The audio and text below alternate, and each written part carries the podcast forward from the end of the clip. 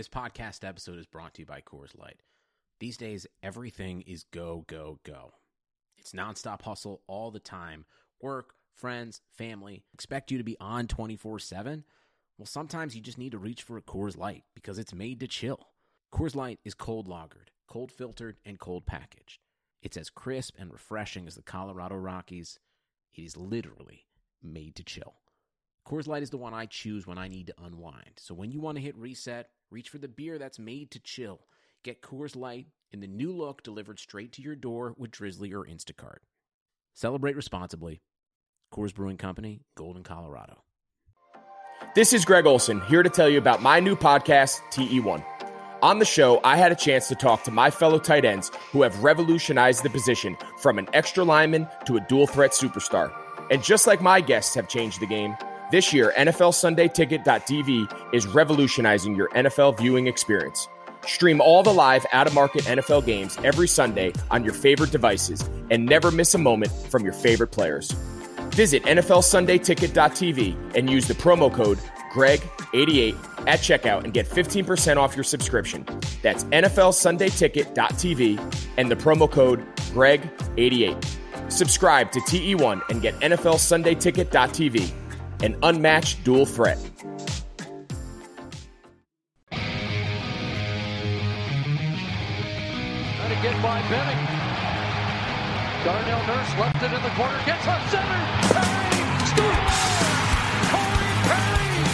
William able to shake away from Solani. It's given away to Solani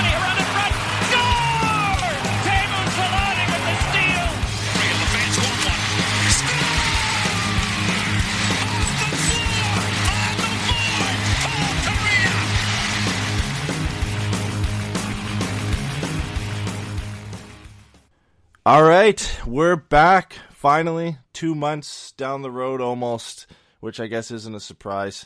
Uh, no, not much Ducks news coming in with them being one of the seven teams not in the playoffs, but we're back with some news to kind of catch up on everything that's going. And uh, as you'll find out shortly, it is just me. No Pat, no Jason today. They're both uh, off doing uh, some couple other things, and hopefully they'll be back soon. But I do have Steve, Steven, my fellow Hockey Writers Ducks contributor, joining the show. Thanks for coming on and saving the day here, Steven.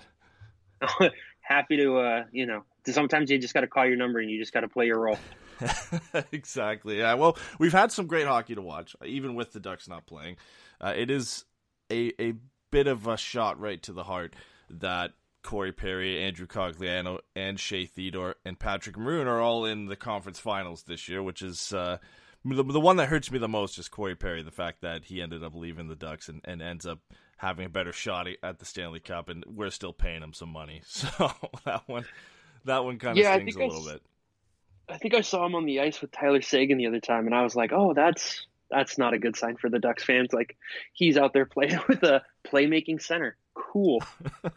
like I know he hasn't done much, but I just feel like if the Stars make it all the way, just as a shot at Ducks fans, like he's gonna score a big goal. Like he's gonna score like game seven Stanley Cup winning overtime goal or something. Like he hasn't really done a ton. Like I know he's contributed a bit. I don't think you know the Stars don't rely on him to be like a Jamie Benn or a Tyler Seguin. But I feel like like Corey Perry still has those moments in him. I feel like that's gonna come, and it's gonna be assisted from like Cogliano or something. Right. Yeah, that's the thing. He's he's really just a guy who's kind of been there before. And as much as like, you know, we try to avoid that kind of stuff talking about it, like it does matter that like, you know, he's not going to be one of those guys that's squeezing his stick a little tight if the game gets close or something like that. He's kind of built up in his head, you know, the equity to be able to go out and perform. Yeah, he, he's one of the guys that's got it done in big moments. And we were talking before the show. I mean, Corey Perry being a part of Olympic teams, winning Memorial Cups with the Knights, part of, of obviously the Ducks Stanley Cup win in 07 and, and all their long playoff runs since then. Uh, we'll see if he ends up taking the Stars to the promised land down the road. But we do have some Ducks news to get into. Some of this, like I said, is pretty old, but we'll start with a couple signings. The Ducks did lock up Sonny Milano and Jacob Larsson, both the two year deals. Uh, starting with Milano, it was two years at 1.7 uh, average annual value, which is actually more than what Troy Terry ended up getting. And Milano only played nine games for the Ducks, put up two goals, three assists, five points, played with Getzlaf, looked pretty good. I, I mean, it's not a lot of money. I'm just a bit surprised that you know, based off the small sample size, they ended up giving him a bit more than a guy who's kind of been around. Yeah, I think you know, I think I was definitely surprised. I expected him to come in, I don't know, between like one and one three, but I think the 1.7 on a two year deal kind of makes sense when you give him the fact he's a little bit older. He's got a little bit more of a track record. Um, you know, he's been inconsistent, but it's also hard to think that a smaller skill guy like that is really going to get a fair shake with John Tortorella.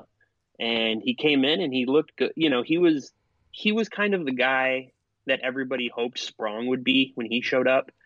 You know, he just looked really active. He skated well. He, I don't know, he just seems to fit in better. And I think because he knows that this is one of those times where he's going to kind of have a last shot at it, he knows he's got to play well. And it's a tradable deal if it falls apart or something like that. So. Yeah, he, he just kind of seems like one of those players. Like even if it doesn't work out in Anaheim, he'll still always kind of find a job.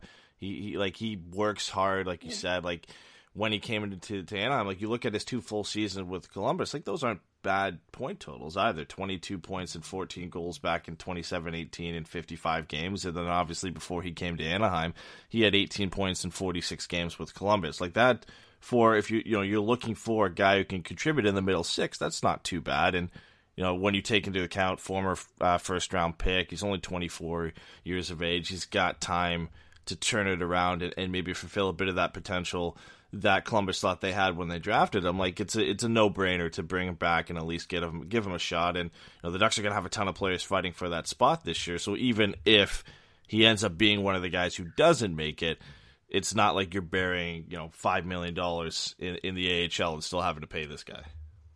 Right. And I think, you know, as much as we kind of have been conditioned as Ducks fans to kind of get pissed about how slow and gritty all the players are, like he definitely fits that idea of a, a skill based top nine. You know, he's the kind of guy that you could see a coach moving up and down the lineup looking for to get juice in a game. He's, you know, you, you saw it in those, I think it was like nine games. You saw that he has the ability it's going to be about finding a rhythm, finding a partner. Like it wouldn't surprise me if, you know, he ended up settling into a line with kind of like uh, Sam Steel and just kind of providing a little bit of spark. You know, I think we can hope that Steel turns into a bit of a two way player. And if Milano's able to play on his wing and give him a little juice and creativity, I think that's a good thing. Yeah, like I think the chemistry he had with Getzlaf. I mean, most players you put with Getzlaf are going to have some sort of chemistry. We've seen Getzlaf pretty much work with, with anybody. He's been placed with a lot of guys, and in similar to what the uh, Penguins do with Sidney Crosby, when you get guys like Bryan Rust and Jake Guentzel earlier in his career, and Conor Sheary who kind of get thrown on his line. Getzlaf has kind of been that guy for the Ducks since Corey Perry moved on, or really since his career tailed off. So Milano could line up there. Obviously, Danton Heinen has a spot he's got to find. Silfverberg, Rakell, Jones, Terry. You know, the list goes on where the Ducks are going to have to find spots for these guys. But it's hard to overlook the fact that he played well with Ryan Getzlaf for that small sample size near the end of the season. You know, barring a, a poor training camp or, or poor preseason from him, you'd, you'd have to expect that that's where at least he starts the season to see if there is something there and that they can kind of rekindle that magic heading into the, the new season here. You know, I think you actually saying that it really makes a great point. Is like I, I think this will really be the first year where we start to see them pull back on what they're asking Getzlaf to do. Like I know that we've been talking about this for a few years, but like it's really at the point that if the team is going to take any kind of a step forward, it has to be people not named Getzlaf. And if he falls into that, you know, two three hybrid uh, center role, then like putting him and Milano together makes a lot of sense. Like you said, they showed some good chemistry, and if Milano's willing to just shoot it when he gets it, that's the best thing you can ask for for Getzlaf. You know, it's got that David Perron quote where he just said he makes everybody look good.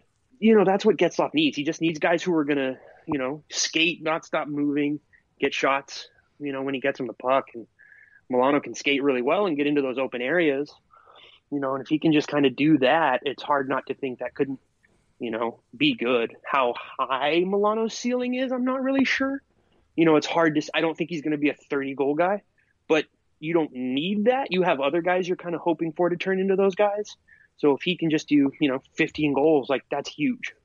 Yeah, he's competing with all these guys kind of around his age right now where you know you're looking to stick around for when this project really starts to kick forward and the Ducks start to get good again. You know, Sonny Milano isn't going to be a first line player for the Ducks when Anaheim is back competing in the playoffs, uh, you know, and, and, being a competitive team. At that point, Ryan Getzlaf likely won't be with the franchise anymore. If he is, it is in a reduced role, like you said. The Ducks are going to have to start exploring at some point. So Milano will be competing with the likes of Max Jones and Troy Terry and even Jakob Silfverberg and Rickard Rakell to be that kind of second line and, and third line secondary scoring option. And you know, what better way to, to kind of launch into that than, than starting with Ryan Getzlaf? But, yeah, I, I think your point on Ryan Getzlaf is key. Is I, I think not only for Getzlaf's sake do they have to kind of start pulling back on the responsibility and, and the pressures that they heap on him. Like, I don't think he's going to play 1843 a night uh, heading into this new season like he did last year.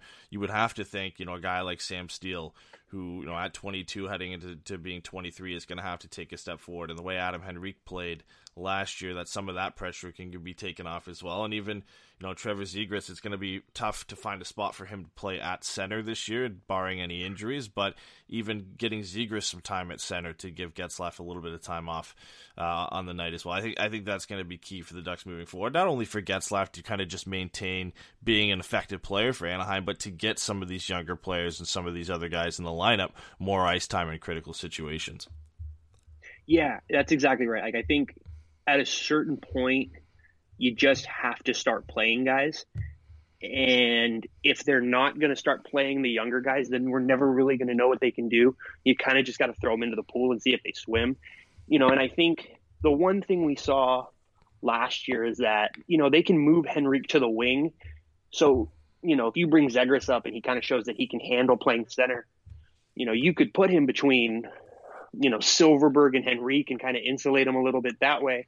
You give him guys who can play, you give him guys who are a little bit more responsible defensively and guys who, well, not, you know, they're not great goal scorers, but like they've both shown that they can finish. Yeah. And so if you kind of insulate him with that, I think that gives you an opportunity. But you said it, like at a certain point, they just have to stop playing Getzlaf 20 minutes a night or you're never going to know what anybody can do. No, exactly, and you know we, we move into the the second signing here, which uh, it's kind of on the opposite end of the spectrum, where you know we're talking about Sonny Milano and how he can improve and how, how the Ducks can find a spot for him, and now you you move on to Jacob Larsson who signs a two year deal at one point two average annual value, and you, you kind of with him are, are, wondering if he even just gets in the lineup at this point. I, I mean, he did play sixty games for the Ducks last year which is honestly, if you had asked me before the show, I would have thought he played a lot less. Just the way he played last year was not a great season for Jacob Larsson, but the Ducks just don't have that many options. I mean, outside of Cam Fowler, Josh Manson, and Hampus Lindholm, it's it's really a mixed bag of whoever's healthy and whoever's playing well between Larsson, uh, Christian Djoos when he came over, Erik Gudbranson, obviously Josh Mahura up a couple times, and and now you add into the fact that the Ducks have brought in Kodie Curran you know, they still have to sign Del Zotto and Irwin if that happens. There is a lot of guys who are fighting for the spot. I didn't even mention Brendan Guhle as well. So I mean, you know, Larsson comes in, signs a new contract, but I don't think that means there's any guarantee that he's in the Ducks starting six come the start of next season. Yeah, I agree. I don't think he's a lock to make the NHL roster at a camp. I think you know, Jacob Larsson, despite the fact that it feels like we've been talking about him as Ducks fans for, you know, 20 years now, he's only 22.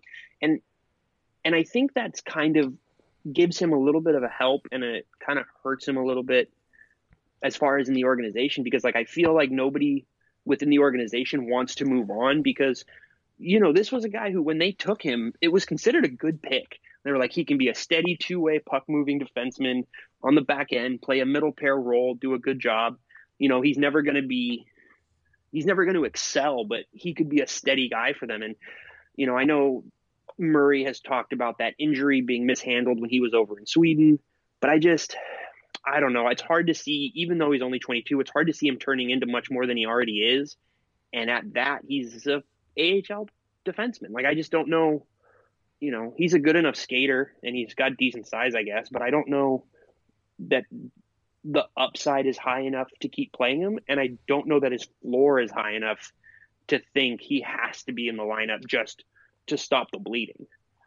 Yeah, like you always expected that he would turn into kind of a Hampus Lindholm light, where he would just be Right. a, a responsible two way defenseman who can chip in offensively, but he's not going to wow you. He's not going to be flashy, but he can do the job. And, and I think you know the struggle for Jacob Larsson is he hasn't come in and been solid defensively. You know he has holes in his game, and, and when you look at the underlying numbers, he hasn't been great, and he, he hasn't contributed well to the Ducks offensively or defensively. And I, I think yeah, he's 23, and, and you know on paper, he, he could be one of those guys like you, you look at obviously Shea Theodore is a different breed, but losing Shea Theodore, what he's gone and done with Vegas and even Marcus Pettersson, you know, moving on from him and what he's gone and done in Pittsburgh and, and really upped his game and become a solid defenseman for the Pittsburgh Penguins, you know, you always and I think the organization is, is kind of wary of that and, and giving him another two year contract to kind of prove himself, saying, you know, if we move on from this guy too quick, like he's still only twenty three, he could go on to another organization and become a reliable NHL defenseman it, just because of a change of scenery. So I think you know, giving him that two year contract extension, it gives him a little bit more time. I, I think he's going to struggle this year just because you know Josh Manson is or Josh Mahura is going to make a push. Uh, Brendan Guhle's obviously going to want to get back on on the roster as well, and you know there really only are two jobs up for grabs when you think Fowler, Manson, Lindholm, and Gudbranson are going to take those top four spots. Yeah, I, yeah, you know, uh, it's kind of like I said before. Like I just think the he's just kind of a weird sunk cost at this point. It feels unfair. Like he said, he's 23. It's like it's kind of unfair to give up on a kid like that, especially when you took him with a first round pick. But I just think when players succeed in change of scenery, sometimes that's the only way they succeed, right? You see them move Yeah. on, and it's like, okay, I'm away from all of this pressure. Like, again, this is a guy who was taken with a first round pick. It was during Anaheim's run of like legitimate contention. So every pick they made, like they had some expectations of, despite what you know maybe the numbers say about end of first round picks. Like these are guys they were hoping to uh, hoping to contribute at some point. You know, like you said, the hope was that he's 75, 80% of Hampus Lindholm. And at this point, I'd rather play Christian Djoos every night. Like I just, I just think that's a better choice. And I don't know, you know, maybe this is kind of like the Deslauriers signing where you're just like, all right, let's just get him on. He's played the games. He gives us a body for the expansion draft. But I, I don't know. I just, I think you're right that I don't expect him to be a significant part of the team next year. And if he is, I don't think that's a good thing. Yeah, and, at this point too, like I'd almost rather see what somebody else could bring, like Christian Djoos. Like I think Djoos, Kodie Curran, Josh Mahura, I think they bring different things to the Ducks defense that they don't really have. Like obviously Cam Fowler's a great skater, he's a good two way defenseman. Offensively, he's capable enough to chip in. He, you know, he makes a good first pass. He can chip in now and then, but he's not an offensive defenseman. Obviously, we know what Josh Manson is. Hampus Lindholm, again, just in the in the same breath as, as Cam Fowler, is, is an excellent two way defenseman, can contribute offensively here and there. But Djoos and and from what we've seen from Kodie Curran and, and from the small sample size we've seen from Josh Manson, they're more offensive defenseman, something the Ducks haven't had. And at this point, like we know what Jacob Larsson is. I'd rather kind of give those other guys a shot, see what they can bring, and see how that new dynamic really improves the Ducks blue line. And when you have three guys like that breathing down the back of your neck to get into a roster spot, that's either going to motivate Jacob Larsson or it's going to be the end of his time in Anaheim. I mean, we'll have to see, but he's got a lot of competition, and that's not even taking into account that you know if the Ducks do sign. Uh, Michael Del Zotto or Matt Irwin or both, he's got even more guys vying for a, a roster spot behind him as well. Yeah, I um, you know, I think Mahura is the one. Mahura and Guhle are the two that really intrigue me as far as that, you know, that bottom kind of three role. I think both of those guys can play on their offhand, you know, and we don't really know what to expect of Curran, you know, or Axel Andersson. Really, like none of those guys that we have that are right-handed are should be considered a lock, is what I'll say. So I think, you know, a guy like Josh Mahura who can maybe come in and run the second power play, like the Ducks power play has been bad for a while. If you have players in the system that can come up and maybe try to change that just by being new faces and new bodies, like I think that's more important. And I don't think Jacob Larsson is a guy you're going to put on your power play. No, I, I hope not. I, mean, I, I really hope that's not the direction Dallas Eakins is leading. But I mean, hey, we've seen Erik Gudbranson on the power play at times, so I, I think with the Ducks defense, anything, anything at this point is up in the air. But we do have a couple remaining UFAs and RFAs. Not many, not really any big names. We already mentioned two in Del Zotto and Irwin. Ryan Miller is a UFA, and, and I think honestly the ball is is in his court there, and whether he wants to come back or not. I think if he does, the Ducks are going to bring him back. Uh, but if he feels like he's done and, and you know he'd rather retire and spend time with his family, then I think you know then he doesn't come back, and the Ducks are looking for a backup goaltender. And then Kiefer Sherwood uh, is the lone, I guess, major RFA uh, that the Ducks have. They do have various other RFA and UFAs uh, in the AHL as well, but these are kind of the headlining names. We'll start with the two defensemen. Do you think? One, do you think Del Zotto and Irwin come back? And do you think really there's any even benefit to having either of these guys come back? I think if one of them is likely to come back, it's Del Zotto. I mean, the thing with Irwin is, is it got rid of Korbinian and Holzer, and yet somehow we got a pick in that deal. And as far as I'm concerned, that's a win. You know, Irwin was fine for a terrible team at the end of the year. I think Del Zotto's the one for me that's kind of the canary in the coal mine. Like, if he comes back on a deal and if he's playing every night again, like that's just not a good sign. You know, I mean, like I feel like we could be, you know, 15, 20 games into the season and you're looking at a third line, a third pairing of Del Zotto and Larsson, and Ducks fans are just, you know, bashing their head into the wall.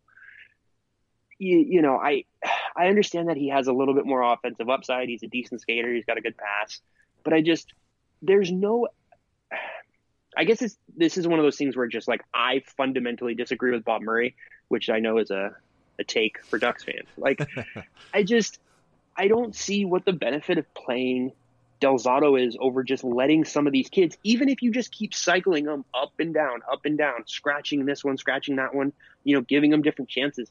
What was the point of of re-signing Guhle, Larsson, and Djoos, plus keeping Mahura? Like, unless they're going to make a trade, there's no reason to have all of those guys and then bring back Del Zotto and Irwin it just I don't see the benefit of it. Yeah, I, I don't see it. I think Irwin is gone for sure. I, I think you know the reason that trade was made was to get out from under Korbinian and Holzer, and they got a pick back. So you might as well make it. I mean, they're they're pretty much identical in terms of impact that they're going to give you. For Del Zotto, I, I think you know any chance he had of coming back was dashed when the Ducks went out and signed Kodie Curran. Like they had their roster to begin with, Larsson, Djoos, you know, Guhle, Mahura, they're all still here Del Zotto's spot essentially got taken by Kodie Curran. You know, whether Curran plays with Anaheim or in San Diego, I just don't see the benefit, like you'd mentioned, of bringing Del Zotto back when you can give ice time to Djoos, even to Larsson or to Guhle or Mahura. Like when you have four guys there that are relatively young that could get game time and, and that could, you know, that we really haven't seen a ton of them either there's just more upside to even just rotating those guys in and out, like you said, than bringing a guy like Del Zotto who's 30 and you know what you're going to get from him. Like he's he's more of a piece that a team like the Blues did that are competing and looking to make a long run and need some depth on the blue line. They know what they're going to get from Del Zotto. That's the type of team that goes out and, and brings Del Zotto in. I hope the Ducks don't because if they do resign him, you know that kind of signals that their intention isn't really focused on a rebuild and it is just kind of to make do and, and, and try and be competitive and at least try and put up a good season. But I think at this point, like when we've announced all these signings, like I just don't think there's any way he comes back. I think if it was, he would have been probably one of the first names that uh, that would have been re-signed instead of a guy like Jacob Larsson. Yeah, I, I don't know why, but for some reason in my head, and probably just because it's in my prayers every night, Kodie Curran, I keep thinking of him as a right-handed defender, and he's a lefty, like you said. You know, and Bob Murray said it himself. He kind of gave the game away. He goes, "This is a guy that we've had our eye on for a while." You know, he finally kind of took that leap. I think he won like either best defenseman or league MVP. He won you both. Know, yeah. So you know, and they signed him for two years at one million dollars, and he's thirty. Like, this is a guy that you have to think is going to come in and compete for that third spot night in, night out. And then on top of that, you've got all the guys we already said. You've still got Simon Benoit, and we didn't even talk about the fact that they re-signed Jani Hakanpää, who apparently yeah. at the end of the season kind of, you know, earned his way onto that that last pairing just by being six foot five. You know, like I just there aren't going to be enough chairs when the music stops, and I don't know why Del Zotto and Irwin unless they're like perfect locker room guys and like everybody loves them, I don't see why what they've done to earn a spot. I think Del Zotto, like you said, he makes a lot more sense for a competing team as a budget signing. And, you know, yeah, okay. Like the Blues were like, yeah, we can just play this guy whenever we want. We don't need to worry about it, but at least we know what he is. He's a known quantity. And that that's the kind of thing that doesn't do the Ducks any good. No, exactly. And, and, honestly, for me, the most interesting signing the Ducks have left to make, it's an RFA signing, should, probably should happen, uh, but it's Kiefer Sherwood because he's kind of been in and out of the Ducks lineup. Last year wasn't a great year for him. I think he only played a handful of games in Anaheim, like compared to the season prior to that where he played a lot more he has a role, I think, where he could play well with Anaheim. The only problem is now that you've brought in Sonny Milano, you've brought in Danton Heinen, you still have Silfverberg and Rakell, and you've got all these young guys and Jones and Terry and Comtois that are, are kind of looking to make their way into the lineup.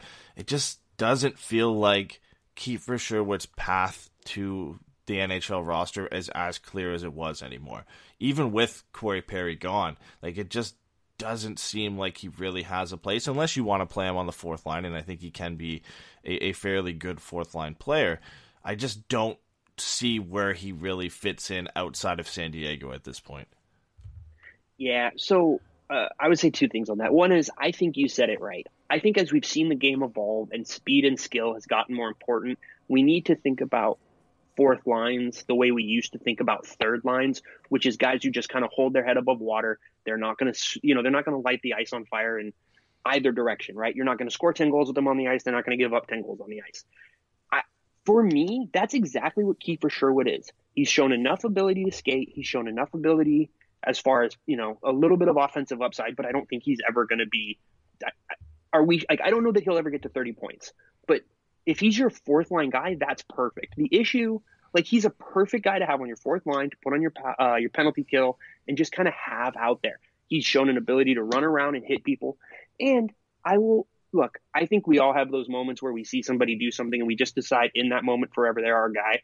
His first game, he made this outside inside, you know, puck deep on the wall and this is as a rookie. Like this is his first game in the NHL, and he was just like, "No, I'm just, I don't care. I'm going to do it."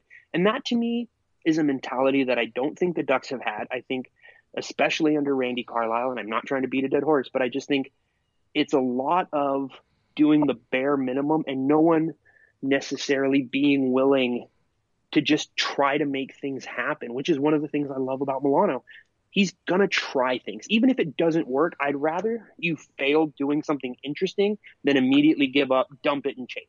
Like that just doesn't do anybody any good. I think Sherwood should be a fourth line guy. He can play on the third line, maybe, or the fourth line, but I don't think he's to be a top six guy. And I think that's fine. I don't think, I mean, I know that he's 25, but like, I just, I think it's important to start developing depth. He is a guy who can play a depth role and be consistent and aggressive and contribute he's just going to be a guy like, and no matter what sport you play, everybody loves a guy who can go out there and leave it all on the ice or leave it all on the field. And I think every time Kiefer Sherwood plays, he does that. Like he gives hundred and ten percent, if you want to use a cliche. Like he will right. never have a night off. He'll never have a lazy game. If you put him in the lineup, like he will put in a shift.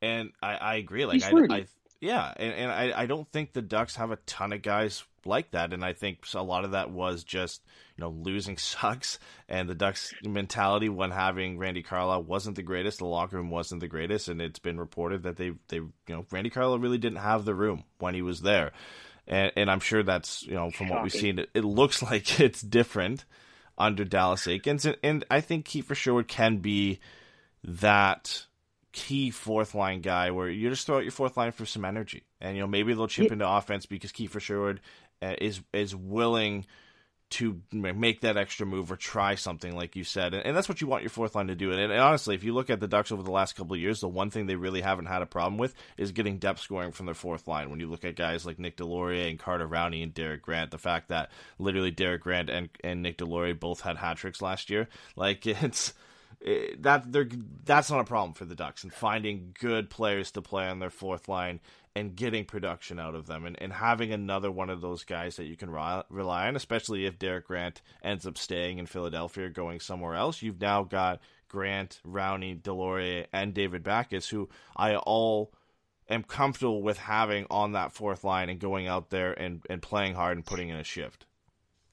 Yeah, I I think uh, you know I think you kind of said it. Like the depth scoring isn't the issue, but at the same time, like that's not that's not what you're looking at those guys to do. You're just looking at them to hold water, play 10 minutes a night, 12 minutes a night, and just be fine. They just they need to be able to go out long enough to let your top two lines and your third line now that the game is, you know, so much more open, like to be able to get a breath. Like you don't want to get yourself to the end of the game and all of a sudden you realize those three guys haven't played. Like I love George Parros. He's one of my favorite players of all time. There's a reason his like average time on ice is like a minute and a half. Like he just wasn't a guy you were going to play that long. And I think, you know, and this is, I guess, a little cynical, but it's like we're a cap league, and I think this matters. Like Kiefer Sherwood is the kind of guy that just keeps signing two and three year deals at really manageable rates, and he's just a consistent guy in the locker room. Like you said, he's going to work hard every night. Like I just think there's some level of institutional value to just keeping guys around who work hard, do a good job, and they're never going to be expensive you know, I don't think you want to be in a position where you're trading a fourth round pick for Nicolas Deslauriers necessarily. Like, I don't hate that move. I, you know, I, I'm not necessarily down on Deslauriers like a lot of people are, but I just think if Kiefer Sherwood is on your fourth line for 10 years, like there's far worse problems to have. Yeah. And, and the fact that you, you, you signed him undrafted, right? Like you literally didn't spend any assets to go get him, right? You know, to bring in a player like that. Like it's not like it was a Nick Ritchie situation where you drafted Kiefer Sherwood 10th overall, God. and the expectations don't match, you know, the production he's giving on the ice, right? Like Nick Ritchie wasn't a bad player. He was a decent player. He could put up 30 points. He could fit in, like he made dumb decisions, but like he's an NHL player in terms of like his capability. The problem with Nick Ritchie in Anaheim, it was, it was never going to work because he was picked so high and and you know what you, you get the what if situation where you know Pastrnak went in that draft, Dylan Larkin went five picks later. Like you, it was always going to be like the what if for Nick Ritchie. It never was going to work out here, but. For Kiefer Sherwood, it doesn't matter. Like he was undrafted. The fact that he's even scraping the NHL roster is well above the expectations I'm sure the Ducks had when they brought him in. They thought he could, you know, contribute at the AHL level, and if he made it to the NHL, that's a bonus. So I think having him around at this point it's just great to have that depth. And, and if not, he's a great player for San Diego, and I think he's comfortable being that guy who can bounce between both the NHL and the AHL. And I'm sure when he signs his contract, it will probably be a two way deal where you know the Ducks are paying him the the same whether he's in the AHL or the NHL anyway. Um, let's move on to the last guy here. I don't want to say so much if he's going to sign because, like I said, for Ryan Miller, a lot of it's kind of up in the air in his personal situation. I more so want to shift the discussion to are you comfortable going into next season if Anthony Stolarz was John Gibson's backup? This is kind of a punt, and I, I apologize, but like I think it depends on what you're asking for next season. Yeah, you know, if the question is like everything Bob Murray says seems to indicate that he thinks this is at the very minimum a wild card team if that's legitimately the expectation, I'm not 100% sure that I feel comfortable with Stolarz just because I don't think we really know what he is. Like, he could be fine, he could not be. But if that's what it is, I think you're better off going out and getting, you know, like like James Reimer is a good and bad example. Like, go get Louis Domingue. Just get a guy who can, you know, you can play, you know, 15, 20 games a night he'll be fine.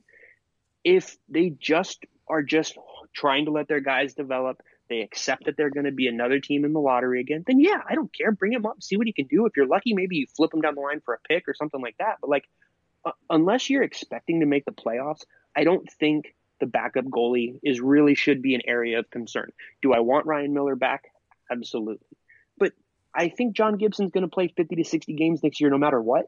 And it, the backup goalie only matters insofar as what you think the Ducks should be yeah, the backup position really only matters if you are a competitive team and you need to give a goaltender a rest. If you look at a team like Toronto right now, who's aggressively pursuing not only just a, backup goaltender, but there's rumors that they might be trading Freddie and looking at Matt Murray. Like a team like Toronto is a team that would be aggressively pursuing a backup goalie because they were playing Freddie Andersen way too much, tiring him out, and they were trying to be a good team. For the Ducks at this point when you look at what realistic projections could be for them next season, there's no point in aggressively pursuing a successor to Ryan Miller, who is arguably one of the better backup goaltenders in the league, because they're not going to be a cup contender. They're not even likely going to be a playoff contending team. So at this point, like I'm fine if it, if if Ryan Miller doesn't want to come back. Obviously, I'd love him to come back, but why not give the shot to to Anthony Stolarz? The Ducks do have a lot of goaltenders in their system at this point. Uh, Lukas Dostal went back to Finland this year, but they still have Olle Eriksson who spent a lot of the year in the East Coast Hockey League last year. They've got Roman Durny. Like they've got guys that can play in San Diego if they felt like, you know, we'll play Anthony Stolarz 15 games this year. And John Gibson is, is going to play the majority of our games and, and, and see if he can get back to that. Like, I'm I'm fine with that. More so, I'm just worried about John Gibson getting back to his best. I know he's been sewered a lot by the Ducks defense and their overall play, but my focus, yeah, more so is, is getting John Gibson back to his best for when the Ducks are a competitive team again, that he can be a, the reliable, you know, guy to carry them all the way. Yeah, I, I think I think for me the two things that are important is I don't think the backup should matter. The problem is, is me and you don't get to make those decisions, and it's Bob Murray. and if he's expecting them to be a wild card team, and Miller doesn't come back, and Stolarz comes in and is like not great, that means next summer we're going to hear the same song and dance about how you know the the core is disappointing me. Some of my younger guys need to step up. It's like, no, dude, you're just not where you think you are, and that's that's a problem. Um, you know, as far as John Gibson's concerned, if we can get to the end of next season and the light hasn't left his eyes like it did the last month of this season, I that's a win. I John Gibson seems to be a competitor. He's, we have seen him at his best. You know, he did the Connor Hellebuyck thing last season. Connor Hellebuyck did it this season and just lasted a little bit longer and the season ended shorter. So, you know, I mean, he was incredible last year. Like he should have absolutely been in the Vezina conversation. I don't think John Gibson is the problem. I think if there is an issue, you worry about the team in front of him being able to give him something to look forward to as far as playing his best every night. I just I don't know that you want to go out and be a Vezina cal- caliber goalie every night when you look in front of you and you're like, dude, half of these guys aren't going to be on the team next year. And I think too, like he has to know there's some direction to get back to being Right. a competitive team. Like, yes, he's only 27, but at the same breath, he's 27. Like six Right. years left before he gets to a point where you're like, oh, he's probably on the downturn of his career, and that's probably being generous. I mean, you know, the Ducks haven't given any signs to John Gibson or to to the younger core of this team that they're moving in a direction that they will be a competitive team in that six year time span. And meanwhile, you look down the road at LA and, and all the moves that they've made. Of course, Kopitar and Doughty are still there, but the big trades that they've made and, and you know the guys they've offloaded to facilitate this rebuild and get more draft picks and, and, and really also drafting well at the same time. Like the Ducks have not displayed that they're willing to do that. And obviously, Bob Murray's the big focus of that. He hasn't displayed he's willing to do that. You know, signing 29 year old Jakob Silfverberg to a contract extension, signing Adam Henrique, who's now 30, to a contract extension. Like, moves that don't make a, ton of sense. You know, bringing in Nick Deslauriers, I, I have nothing against Nick Deslauriers, but it really did make sense to bring a guy like that in. And, and then, you know, keeping Josh Manson and not trading him and bringing in a guy like Eric Brandt. Like, you're just bringing in older guys as kind of stopgaps at this point and not moving the assets you have to kind of facilitate that rebuild. And I think obviously getting Zegras was what Bob Murray kind of felt was enough to say that the Yeah. rebuild is going, and, and they didn't really want to do anything with that. And then, you know, he makes his one trade a year as Brandon Montour uh, last year. It was Ondrej Kase this year, where you kind of move on, but he's moving on from younger players. He's he's arguably trading the wrong guys. And, and when you look at, you know, Silfverberg probably should have been traded when he was up for UFA status the season he was having. You probably could have got a return for him. You know, at some point last year, the way Adam Henrique was playing, there should have been at least some offers explored and getting rid of him and bringing back some some draft picks as well. And now Rickard Rakell with the contract he has, I love the guy. I think he can get back to it at, at some point, or at least close to what he was doing a couple years ago. But at some point, you have to explore, you know, how valuable a player of that caliber is on a contract like that to another team, and really just start getting back to a point where you know you're you're doing the rebuild properly. Yeah, you know, I think the thing for me that's interesting is like I do feel like, uh, so like like I said, George Parros is one of my favorite players. I'm kind of you know secretly a 75 year old man in the type of hockey that I like. I, uh, for me, Nicolas Deslauriers was one of those moves that actually made a lot of sense and to me directly contradicts the Silfverberg and Henrique signing. Because if you're telling me that Bob Murray is Bob Murray and we know how he thinks, he's going to bring up all of these kids on ELCs and really give them a shot to make a name for themselves. Bringing in a guy like Deslauriers, who, as much as people may not like it, they may not agree with it, whatever, he's going to go out there and he is going to hit people and he's going to punch them in the face if they hit those kids. That makes sense to me to bring in a guy like that who's willing to do those kind of things to keep morale up, you know, to to have his guys back if you're going to play a bunch of 22 year olds. But doing that and bringing back two 29 year olds, like you said, Henrique just turned 30, uh, you know, on almost five million and six million dollar contracts. Like, what are we doing? Like, none of the moves, like you said, add up to a cohesive plan. Bob Murray kind of seems to be fighting himself at every turn, and you just have to wonder, like, at what point does he commit to a direction? Because Nicolas Deslauriers doesn't help you rebuild on the fly, and Adam Henrique for five years doesn't help you get better five years from now.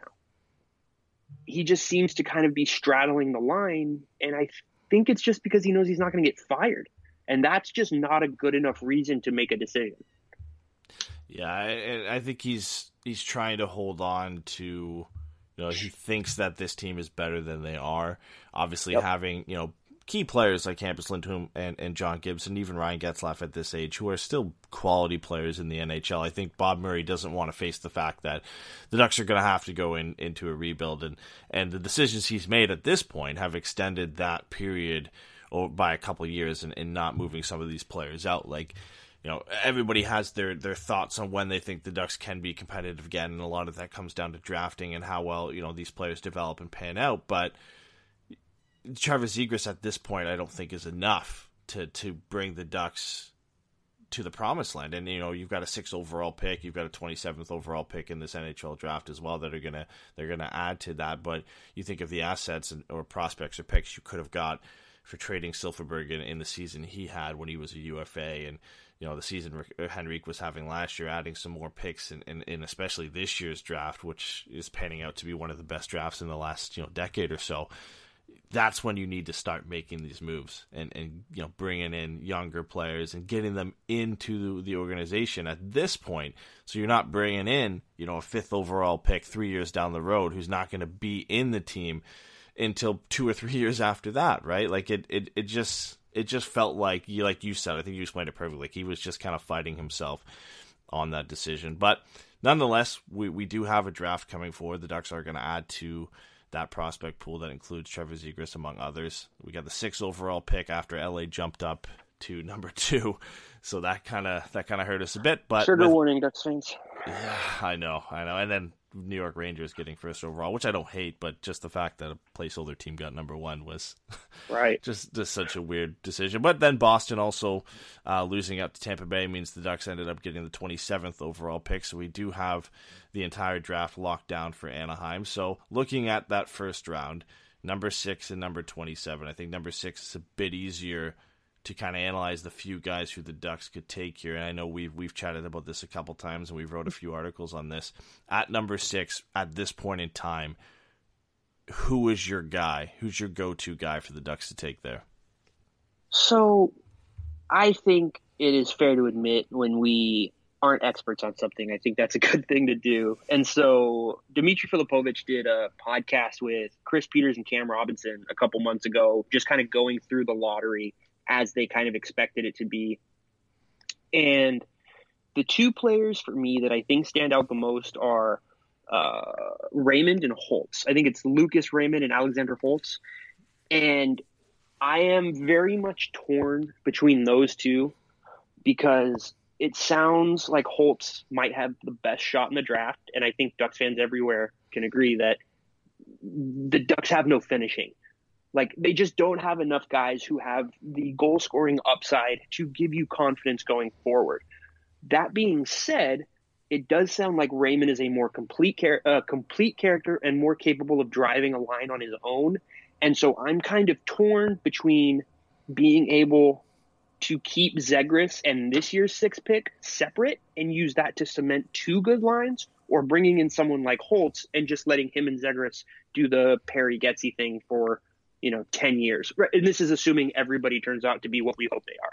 But I think those are the two guys. If either of those guys, if both of those guys are gone, I think you take Jamie Drysdale because I just think there's no way to go wrong with a really high offensive upside right-handed defenseman. So those are the three names for me. I think at this point I would probably lean uh, towards Raymond.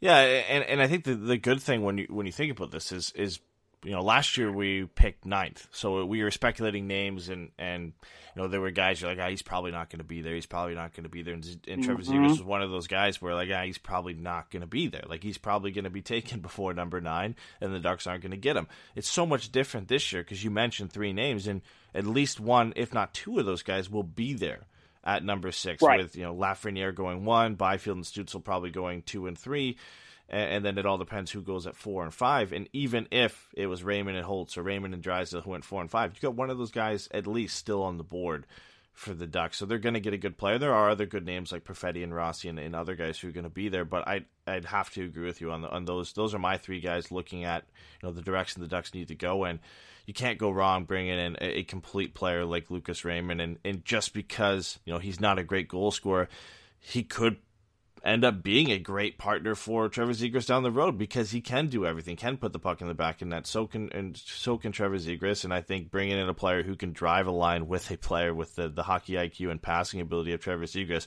you can't go wrong with that. Like I, I don't think it's a direct comparison, but when you look at what Colorado's been able to do with with MacKinnon and Rantanen. You know, none of those guys are, are I guess pure snipers in terms of they just play complete games, and obviously MacKinnon's one of the best players in the game, but it, it's not that traditional.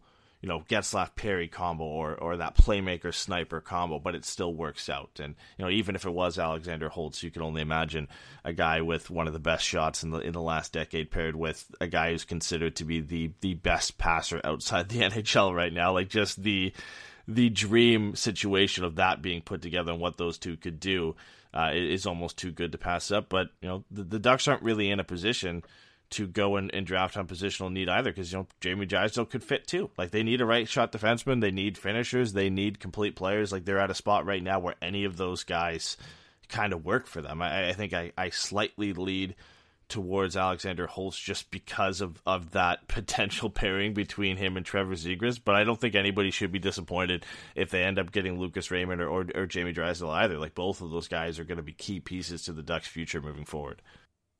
Take a quick break here and get a message from one of our sponsors. You've counted on restaurants, now they're counting on you.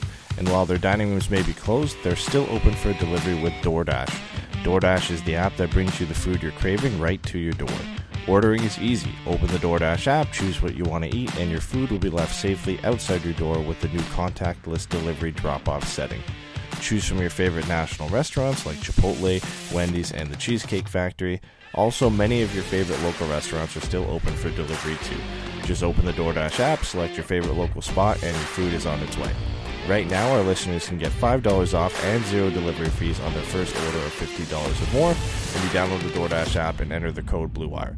That's $5 off your order and zero delivery fees when you download the DoorDash app in the App Store and enter the code BLUEWIRE.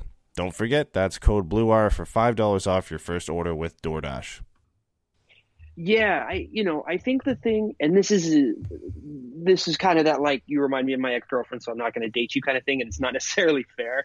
The thing that the the only reason I'm apprehensive about Holtz is because, like you said, if you have a guy who has you know arguably the best shot in the draft based on what we're hearing, and then you have a guy like Trevor Zegras who was just an insane highlight reel pass passer, I, I do think that there is going to be a temptation to keep them together at all times.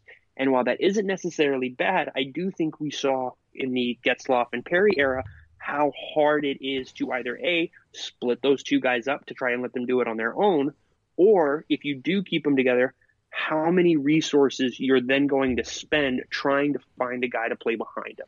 And I think the idea of having Raymond and Zegras on two separate lines and then getting, you know, maybe a less high high skill player all around, but bringing in just a guy who can shoot Because that's the thing, like Alexander Holtz isn't a slouch by any means. He's still good at everything else. He just his shot is his main weapon. And I just think bringing in a guy like Lucas Raymond who can like you said, he can play with uh, Trevor Zegras or he can be on the second line. You know, I think one of the things we saw with Chicago is that while there are times where they would play Toews and Kane together, one of the biggest benefits that they had is being able to have those two guys on separate lines. You always had someone on the ice who could drive play. And I think the Ducks have seen over the last few years that not having that is a problem. And, and you could just get, like you said, a, a, a shooter, a guy who Yeah. you know Holtz Holtz does a lot of things well. He just happens to have a very great shot. But there are players out there who their game is they have a great shot.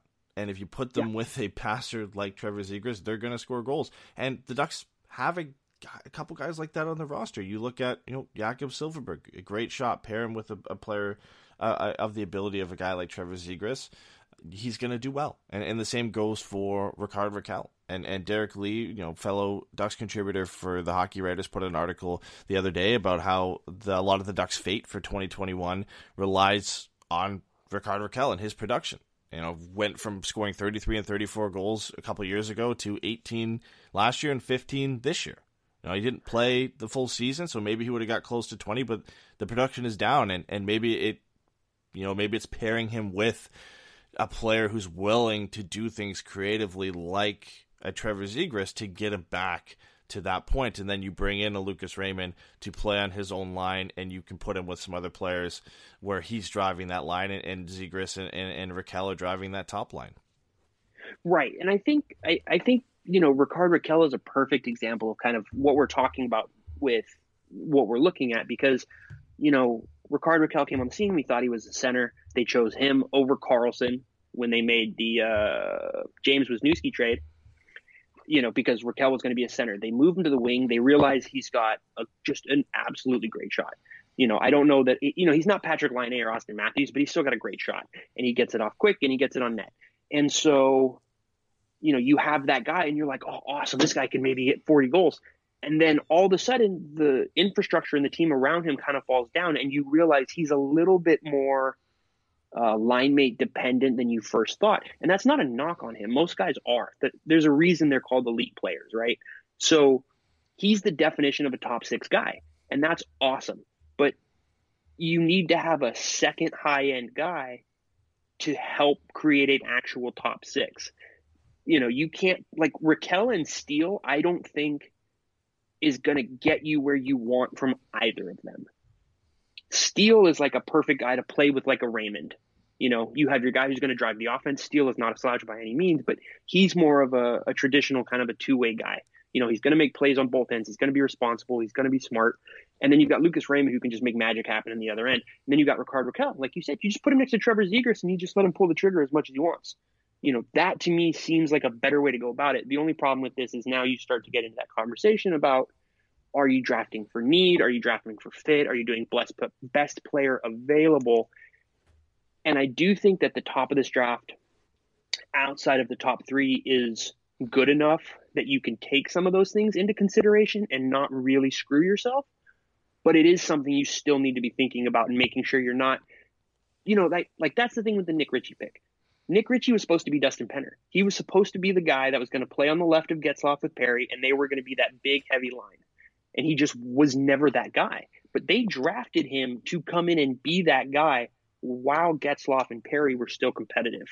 And it just backfired brutally in their face.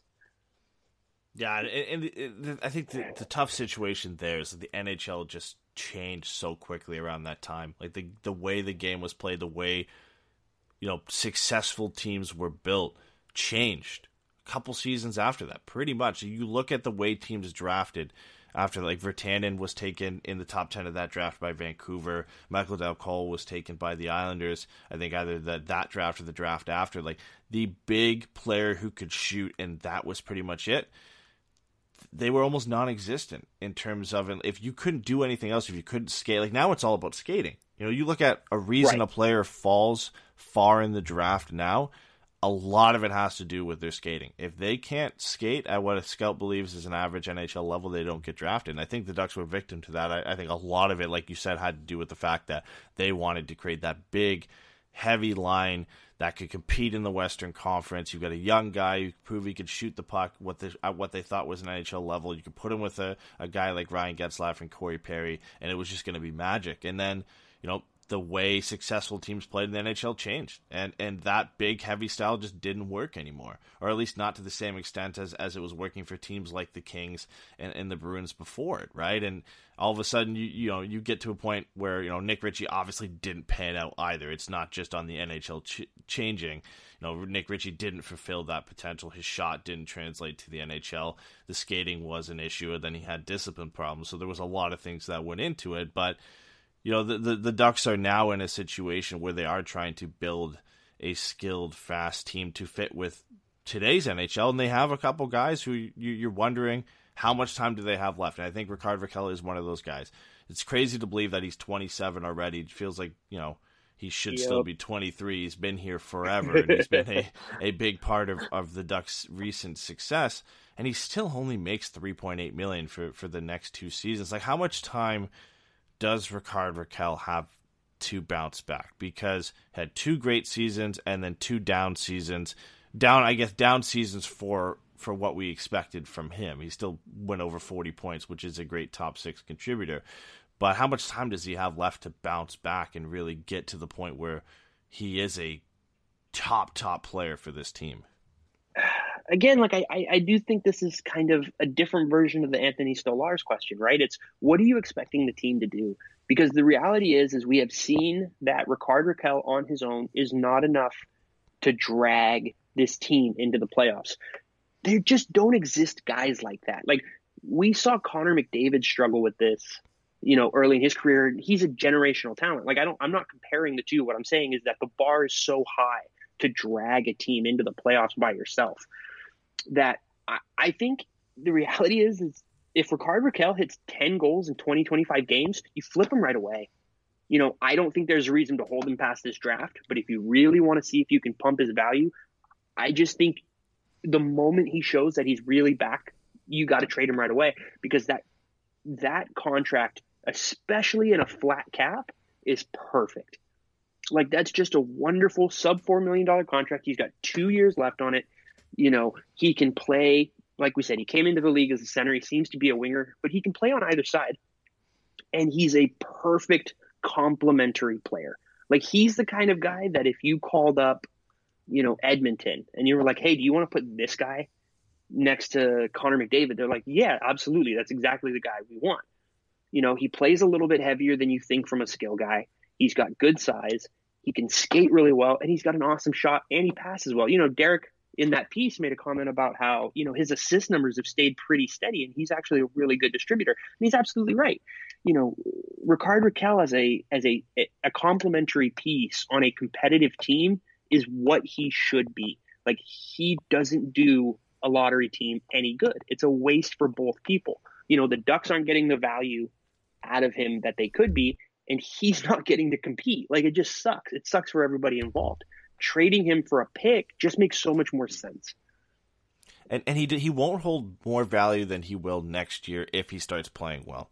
You think right heading into 2020 2021 season he'll have that year and next year so he'll still have a full next year on his contract so if he starts like you said firing all c- cylinders you know at the trade deadline he's on pace for 30 35 goals i think at that point you just have to explore trading. Well, obviously it depends where the ducks are at you know in that season. If if they're surprising everybody and they're you know in for a playoff push which i don't expect them to be but if they are then you know that complicates the situation. But it he'll have no more value than having a good season next year and having that extra year left on his contract at only 3.8 million. You'll look at a team like look at what Tampa Bay did to get something they needed with some term on it. They gave a first round pick for Barclay Goodrow because they needed that type of player and he had another year on the on his contract at a very affordable price for them and a, team that was crunched to the cap. Like Rickard Rakell would be that type of player that a team like that would be looking for. And man, this guy only makes 3.8 million. He's at least at the very least going to be a 40 point player for us with, you know, the potential to be a 30 goal scorer if we put him in the right situation with the right guys. Like that is obviously enticing for any team that is is in a competitive spot with you know their backs against the wall when it comes to the cap. And I, and I think you know I agree with you in that sense. If Rickard Rakell comes out of the gate hot next year like as much as you'd love to see him continue to do well in the Ducks jersey like that value is never going to be higher. The moment he steps into 2021 2022 as a UFA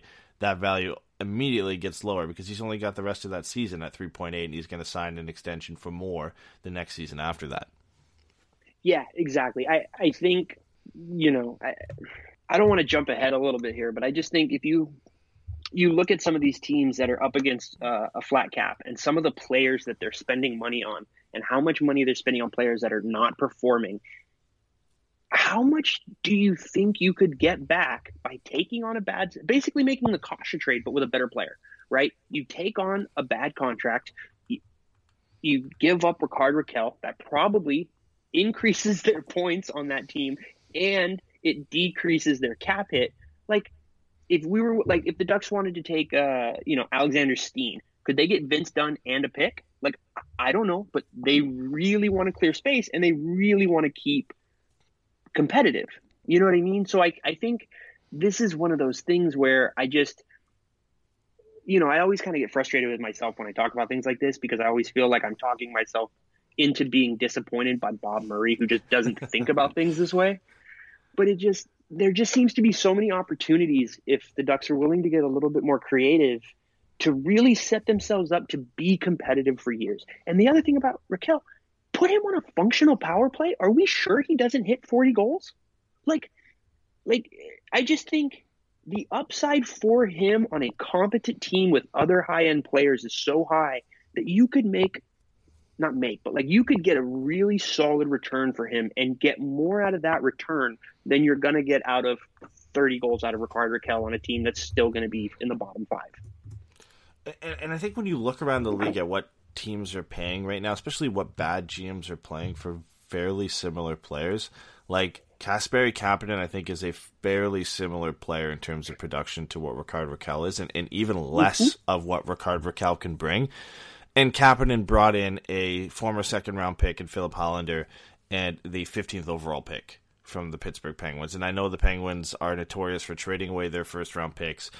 Uh, but if you're the Ducks, like they were on the opposite end of that, I think the, the fact that you know LeBrun put out that the Ducks were trying to get Kapanen, they should almost be the team who's trying to sell players like Kapanen. And Rickard Rakell falls in that mix. Like if Kapanen is getting you a 15th overall pick and a decent prospect, the thought of what Rickard Rakell could get you with another couple years on his contract, like you have to be exploring that. And I, and I think you know one the one you mentioned in you know Vince Dunn and taking on Steen's contract, that is a team that Bob Murray and the Ducks should be keying in on right now because it's clear from the Blues have made it clear by trading Jake Allen and not retaining any salary and not bringing anything back, they are trying to move cap out to sign Alex Pietrangelo.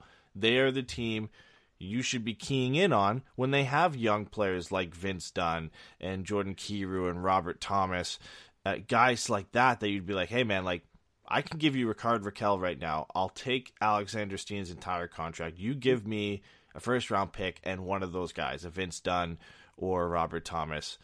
And and that's it. See you later. We've helped you sign Alex Pietrangelo. We've given you a player like Rickard Rakell who can give you more than what you know, maybe Vince Dunn and Robert Thomas give you at this moment, but we get another first round pick and bring in a talented young player into our system to help the rebuild. Like we sit here and beat our heads against the wall and say, you know, make we talk about how this makes so much sense from our, our position and Bob Murray just really isn't doesn't seem like he's the type of guy to make those types of trades at this point. He seems to be on the opposite end of the spectrum, the the Jim Rutherford end of the spectrum where he's going to be the guy giving up the bad end of the deal at this point. But it, you know, it's just one of those things where it makes so much sense. It, why doesn't it happen?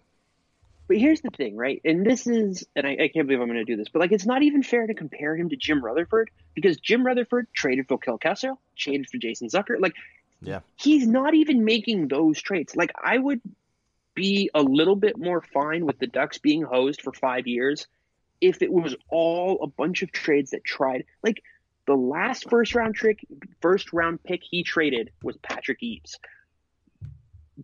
Patrick Eaves, if you ignore everything that happened after with his health and stuff like that, like that can happen to anybody.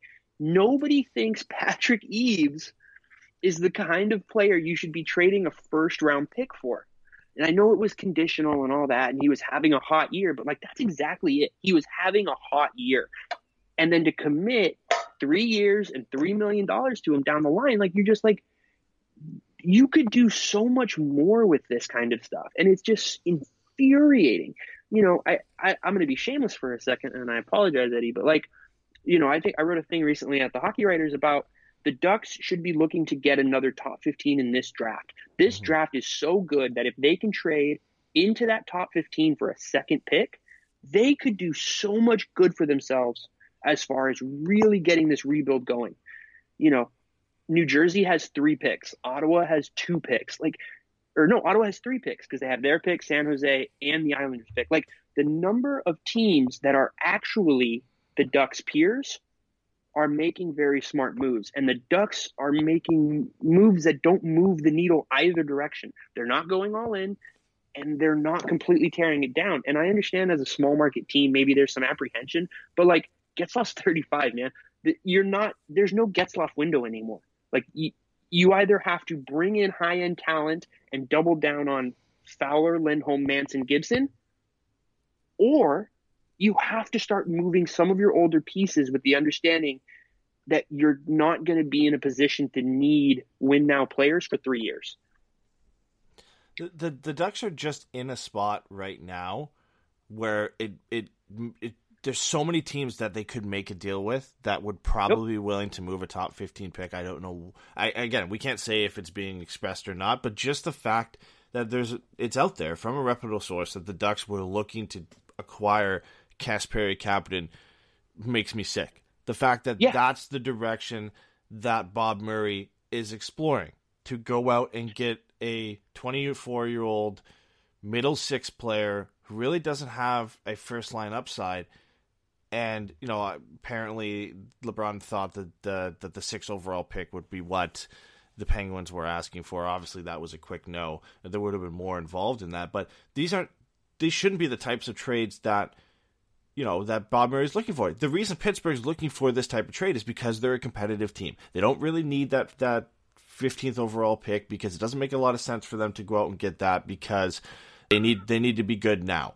And Kapanen makes sense for their roster. So yeah, it's an overpayment for Pittsburgh, but the deal makes sense because they're bringing in a player who can contribute now, and that 15th overall pick is essentially useless for them. For the Ducks, they should be looking in at teams like Carolina, who really would probably be willing to move that 13th overall pick, or a team like Nashville, who has the 11th overall pick, who are in win now mode, who would I think jump at the bit to get a player at 3.8 million like Rickard Rakell for the next two seasons, and would be willing to potentially discuss moving that 11th overall pick, and even maybe a team like Winnipeg as well. When you look at some of the defensemen the Ducks have, and you know maybe it's Josh Manson or Cam Fowler that gets dangled, you take some contract uh, space back, and you get the 10th overall pick. Like these are the deals that Bob Murray should be discussing. You know, maybe they're not available, but this is what I would like to hear that Bob Murray is exploring to do, not exploring to get you know move picks to bring in a player like Kasperi Kapanen.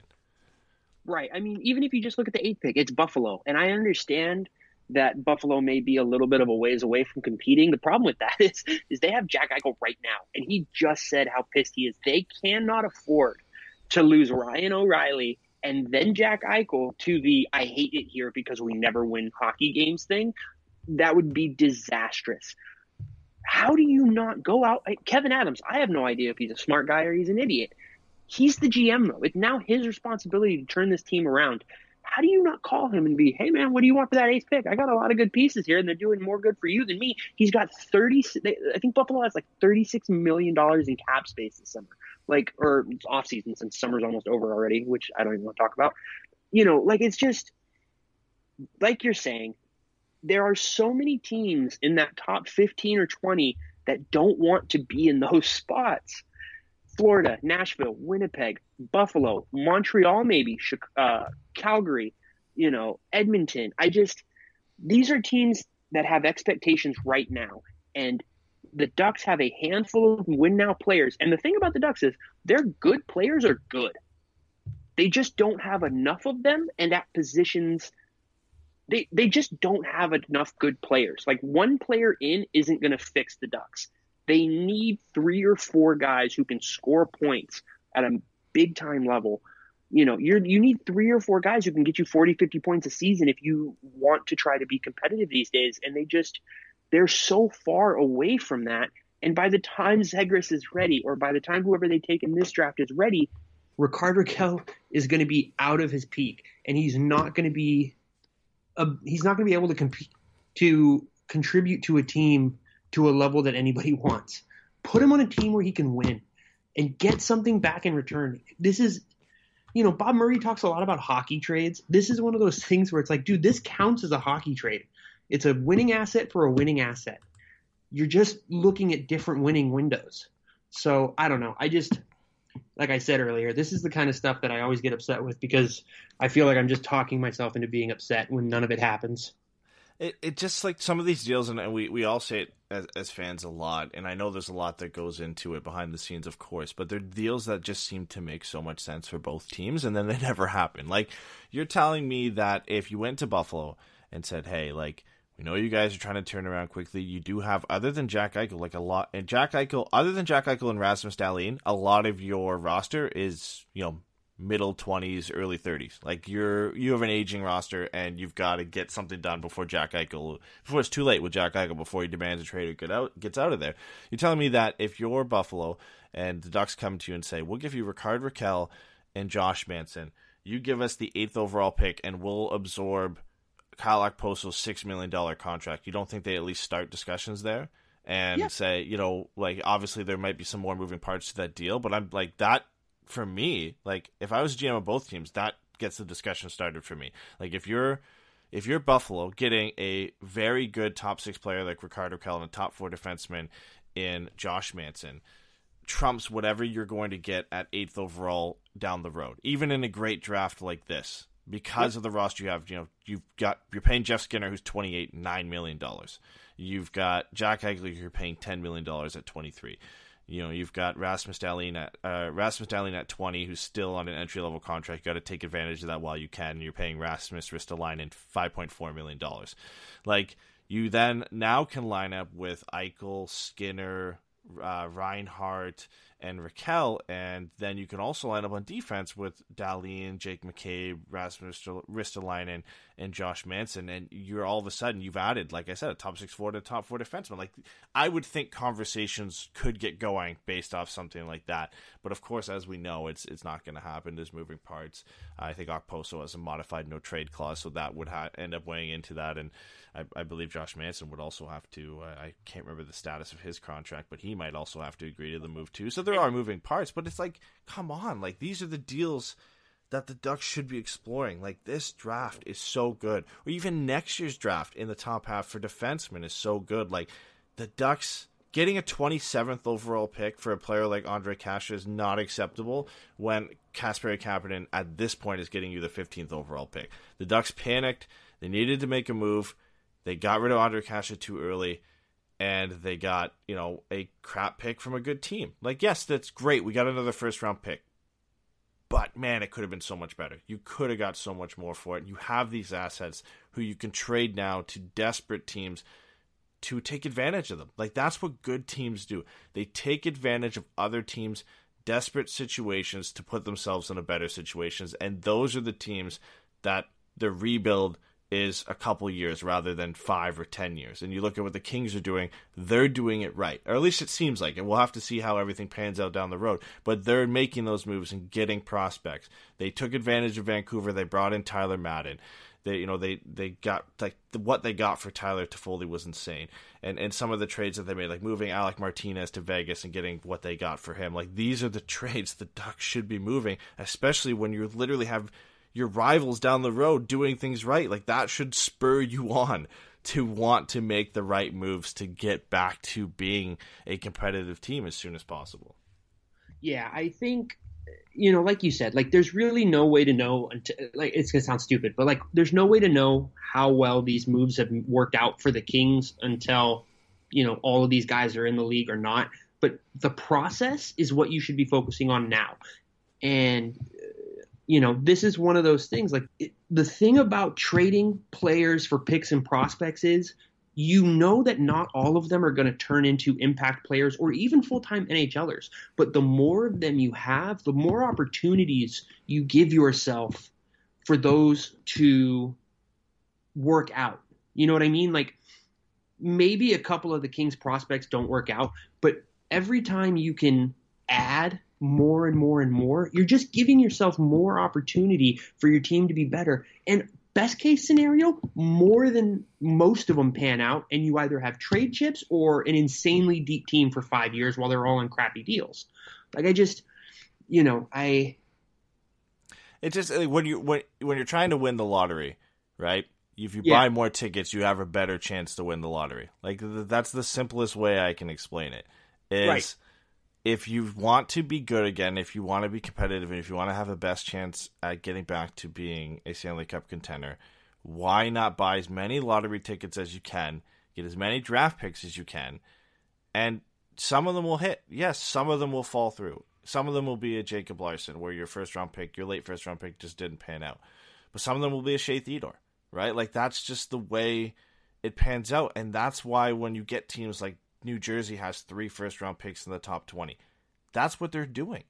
They know that some of these guys aren't going to pan out, but the more picks we can get in the top half of, of, of especially deep draft, the better chance we are to turn this around as soon as possible. And, and the Ducks are kind of half-assed taking that approach by yes, they added a late first-round pick to that, but then they're holding on to assets that could either get them, you know, other prospects or other draft picks as well. And, and not really fully committing to it like that. That's honestly more infuriating to me than not even going down the rebuild path and, and doing what you know Vancouver did for so long uh, before they committed to the rebuild, where they were bringing in like you know Jay Beagle and Antoine Roussel and, and like bringing in all these guys for weird contracts, trying to be competitive again. Like I would rather do that than than what the Ducks are here, like putting one foot in the water and saying, you know, we're gonna do this, but we're also gonna still do this and, and hold on to these guys and, and try and be as good as we can. Yeah, eh, you know, this is one of those things that's especially infuriating for me because, you know, we always hear about how good the Ducks scouting staff is. That's the other thing about this that's worth pointing out. It's actually better than the lottery because you get to look at the numbers in advance. Like we we always hear about how good this Ducks scouting and development staff is. If that's true, why aren't you playing these other teams for suckers? Taking the picks and prospects that maybe they're undervaluing right now and knowing we can sit these guys down, we can work with them, we can develop this part of their game, or we can take this pick and we can draft this guy. Like you know, if if you have as much confidence in your scouting and developing uh, development teams as the Ducks seem to pretend to have at the very least, and you know, to some degree seems to be uh, you know supported at least in some ways around the league as far as perception. How is this not exactly what you're doing? You know and i, I feel like we're repeating ourselves a little bit here but i think it's just like you said you know it, they just have one foot in and one foot out and this isn't the hokey pokey. Like you just can't do that for 10 years and hope it works out. Like you have to pick something and go that way you're absolutely right i would much rather a bunch of terrible win now deals than just blah Yeah. they're just doing anything We'll see how much leeway uh, Martin Madden is given as AGM. Obviously, you know, in the, the press release and, and the interviews he had, he's now going to have some sort of say in free agent signings and trades that, that Bob Murray ends up pulling off. So hopefully that that voice from a guy we know has gotten it done for the Ducks at the draft over the last few years. Hopefully that kind of comes into play when the Ducks are, are looking to make some of these trades. You know, he's now going to be heavily involved in pro scout, scouting as well, so he'll be looking and, and trying to find some of those, you know, some of those diamonds in the rough and guys that are kind of struggling in other teams, but the Ducks could take advantage of, think they're better players. Like we'll see how much of a leeway he gets, how much of, of a say he gets in those. Obviously, Bob Murray's contract is is um still in play until the end of the 2021-2022 season. So he'll see the Ducks through the Seattle expansion draft unless he gets fired, which I doubt is going to happen at this point. I mean, I'd I'd be more inclined to see. I, I think Dallas Eakins would be fired before Bob Murray at this point. I don't think he should be, even if the Ducks were bad. I think Bob Murray should be the guy to go before Dallas Eakins. But I can't. I can't see ownership firing Bob Murray at this point. I don't think you know, no matter how bad they are this season, I don't think that this season's his last chance. I think he gets this year and next year, and I think when his contract expires, that's probably when the Ducks start to look in house at Martin Madden, potentially succeeding him or looking elsewhere and seeing what some of their options are. So, real quick, you made a point there about seeing it through the expansion draft, and I think that that makes a lot of sense. But the one thing I would say about that is the expansion draft provides an incredibly unique opportunity to kind of work your roster a little bit more than you have other opportunities about. I really think, depending on what Bob Murray says the expectations are this year, he could be gone at the deadline.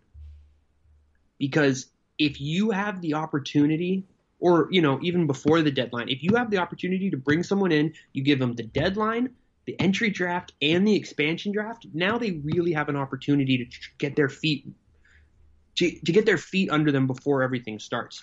Um, you know, I don't know how audible it was there, but like I, I, I the guy I want is Eric Tulsky.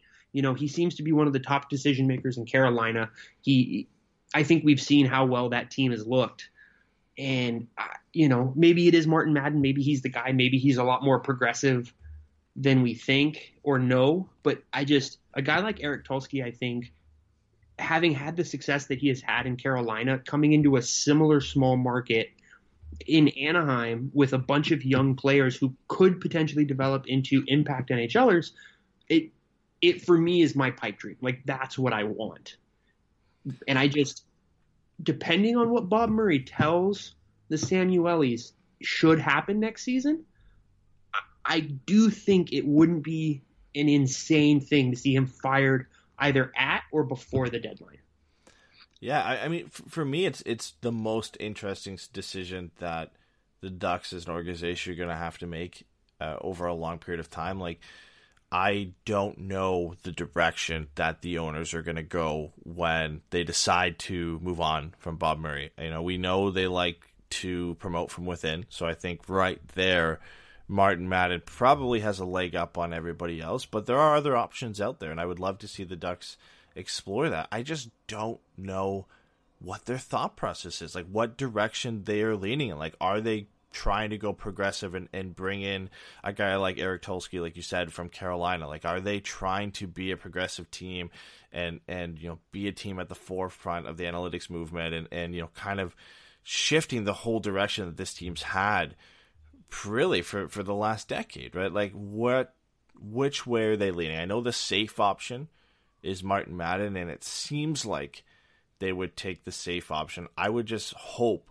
that they do explore these other choices in these unique areas, and as long as it's not like Mike Milbury who's getting a uh, a call like Florida did and, and getting interviewed for for the Ducks. I mean, hopefully there is a little bit of a mix there. You know, whether it's some old time hockey guys or some newer some newer minds in in the hockey business that they're, they're bringing in. Like honestly, that decision is so interesting for me to see like what direction they're going to take, who they're going to interview for that position, who they end up choosing. Um, and you know, and, and really who ends up kind of being up for that position other than Martin Madden because he's the easy candidate to kind of put up there and say he has the best shot. But there's there's so many different directions they could go in, and and this team has really followed Bob Murray's lead for as long as we can really remember. That it, it really like it will be so interesting to just have a new direction and a new voice behind how the decisions are made. I think for me, the thing that I would hope is that they would look at how promoting within has gone. They went from Brian Burke to Bob Murray. Brian Burke picked Bob Murray as his successor. Bob Murray inherited Randy Carlyle, fired Randy Carlyle, brought in Bruce Boudreau, fired Bruce Boudreau, rehired Randy Carlyle, fired Randy Carlyle, and then promoted the AHL coach. I am not sure at this point while I don't necessarily know because we don't know how decision making works behind the scenes, I don't know that it's necessarily fair to peg anything on Martin Mad- uh, Mark Madden. But if you're not at least taking a good solid look at some of the people outside of your organization, you're already setting yourself up for fail. Because we've seen how much this promote from within culture has gotten them really nowhere. You know, I think, you know, it's almost like Brian Burke stepped on the gas and jumped out of the car while it was running, and then, you know, uh, Bob Murray's just kind of been sitting in the front seat holding the steering wheel, hoping it just goes straight and doesn't run out of gas. Like, I don't know. I just think a new voice is really needed. And if that's Madden, that's fine. But you have to talk to other people outside because you need to see the way that the, you know, for lack of a better way to say it, just the, the GM, like, you know role it's evolved. The style of role has evolved. Like what people are using to make these decisions has evolved. You know the ducks are the only franchise i think that doesn't at least have some part of their budget dedicated to analytics. I don't think analytics are the end all be all but i don't see how they're not vital when we look at all the information we have from them. The idea that you're not even using them a little in your decision making process is insane I, I need to see how they're they're going to, to do this. Like it's it, it baffles me that you know Dallas Eakins was pretty much just handled the job and it really handed the job and it really didn't just didn't feel like they had anybody else in the running for it. I know there was rumors that like Travis Green was up for the job and you know we had speculated that you know Rikard Grönborg could be up for the job. Like how do you not go out and get the best person for the job, the best candidate for the job you got to take out the bias of this guy's been with the organization because that's when you get stuck in a rut and you're doing the same thing over and over. You've got, you know, a guy who's been around the organization when the organization really hasn't been in a great spot, not really bringing anything new because he's been taught the way things are running currently. And that's my fear with Martin Madden is he might be Bob Murray's choice to succeed him. How much different is he going to be? Than Bob Murray when he's doing everything under Bob Murray. He's learning from Bob Murray. Like there are so many other options out there that you have to consider. And when you're the Samuelis and out there and you're looking to hire a GM, you have to hope that the decision they end up making is for what they feel is the best general manager available. Even if that isn't Martin Madden. Take out all of the things that you know he's been here for the last decade he's been you know you're promoting from within. You have to go out and get the best guy for the job. And if that's not martin madden then it's not martin madden. Then maybe he goes out and, and, and goes somewhere else. That's that's what you end up having to do. You i, I think you know, we, we won't know until the, the Samuelis end up having to make this decision and we get to this point. But I really, really hope that their ultimate goal is to get the best guy out there for the job. Yeah, you know, I think for me, I have less of an issue with the Dallas Eakins hiring than I do with the Randy Carlyle. And I know there are people in like Ducks world who like think it's just beating a dead horse, but I think Dallas Eakins at least makes sense in so much as we're bringing in the guy who taught these guys at the below level and had a lot of success. Like he was a successful AHL coach with a lot of the players that the Ducks are hoping to take the leap to leading them into the next step. So that hiring makes sense. The one that doesn't make sense is, and almost for the same reasons, ironically, is like bringing in Randy Carlyle because when these guys were 23, he was the guy that yelled at them then. Like that just, it doesn't make sense. That's the one that really gets me. You know, is that we brought him in because of Kesler and Getzlaf and Perry because he's going to get the most out of them.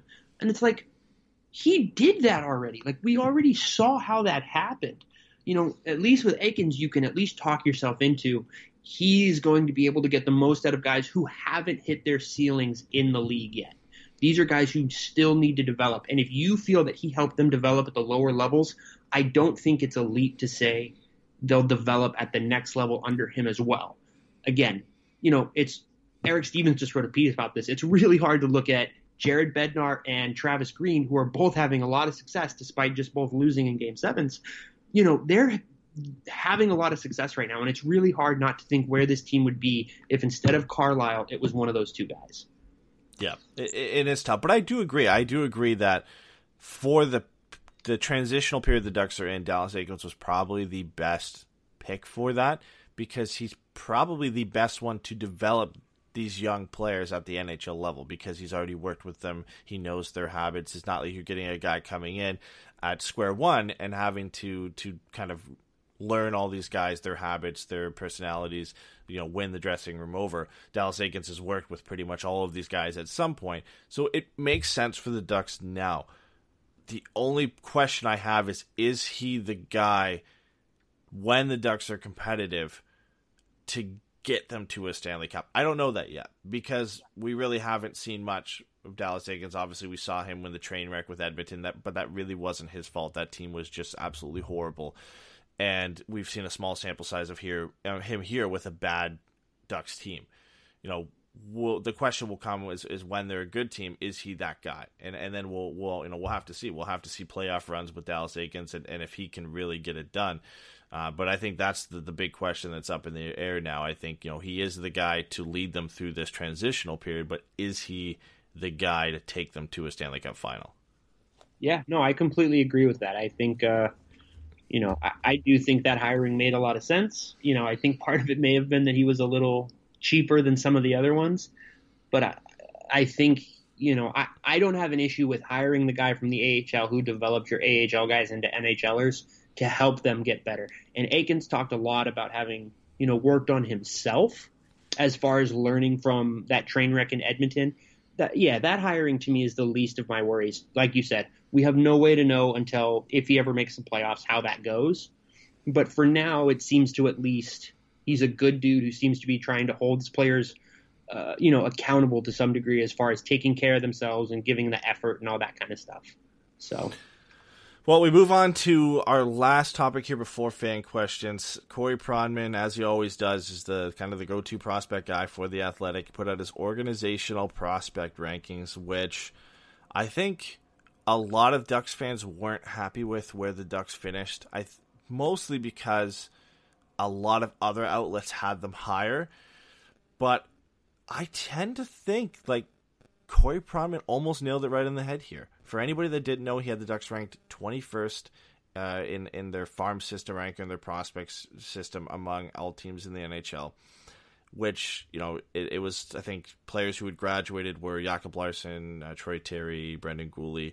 Um, you know he still had Sam Steel and, and, Max Jones as part of the Ducks prospect system, but I find it hard to disagree with where he put them because I think outside of Trevor Zegras, the Ducks don't have a bona fide guy you could say is a first line talent or could be a first line talent. Like Trevor Zegras is in that elite high end NHL potential player tier.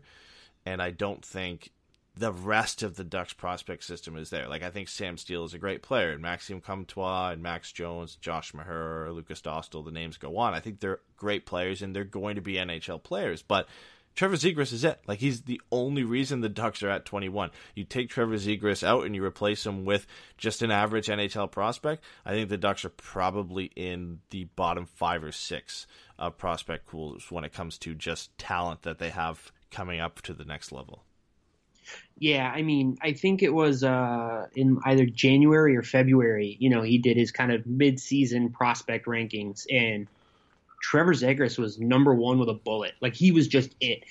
And, and having, you know, the number one prospect outside of the NHL and then also not cracking the top two thirds of prospect rankings I, as far as organizational, I, I think kind of tells you all you need to know and explains why we went, you know, so in on the idea of getting more picks and getting more of these high end guys. Trevor Zegras is the only guy you can look at and think he has a chance to be an all star. You know, the, the rest of the guys I just don't know. I love a lot of these guys. Isac Lundestrom, Max Jones, Max Comtois, you know, Brayden Tracey. I was a little bummed to see that he was actually pretty low on this list here. Uh, you know, but I just, it really drives home. Like, if you have the number one pick and you don't crack the top 20, that's a problem or the number one prospect, I should say. But like that and not cracking the top 20 is bad. And I think it just shows you how high end or elite talent deficient the rest of the prospect pool is. Yeah, and, I don't think it's necessarily a detriment to the Ducks scouting staff or anything like that. Like, you know, Trevor Zegras at nine was like the first top 10 pick they had since Nick Ritchie and Hampus Lindholm. Like, the the Ducks are just in the first stages of getting high end picks and bringing in top talent. So I don't necessarily think them being at 21 is a problem. I just think it's the perception from the fans and the, and and kind of the I guess the hate that it got for them being so low is because the hype that gets put on players like Sam Steel and Max Jones. Like I remember when Sam Steel put up like 131 points and won CHL player the, the year, and, and people thought that he was the second coming of Sidney Crosby. You know, Ducks fans, you know, deservedly so, were hyped about him. But every team and every team's fan base overhypes their prospects. And I think that's the problem here. Like Sam Steel, I love him. He's going to be a great second, third line center in the NHL. Max Jones is going to be a great, you know, 30 to 40 point uh, heavy player who you can play in all situations. I, I like Benoit Olivier Groulx. I think he's going to be a very capable shut down third line penalty kill type center. And, you know, the list goes on. Henry Thrun. Uh, Lukas Dostal, like these are going to all be guys that at some point, whether it's with the Ducks or somewhere else, are going to be good to decent NHL players but you can't expect to be high, you know, outside the bottom third when you've only got one impact NHL prospect, and that's Trevor Zegras. Like maybe that changes this year after the Ducks take, you know, whether it's Lucas Raymond or Alexander Holtz at number six, that they shoot up a few spots there because now they have two of those prospects.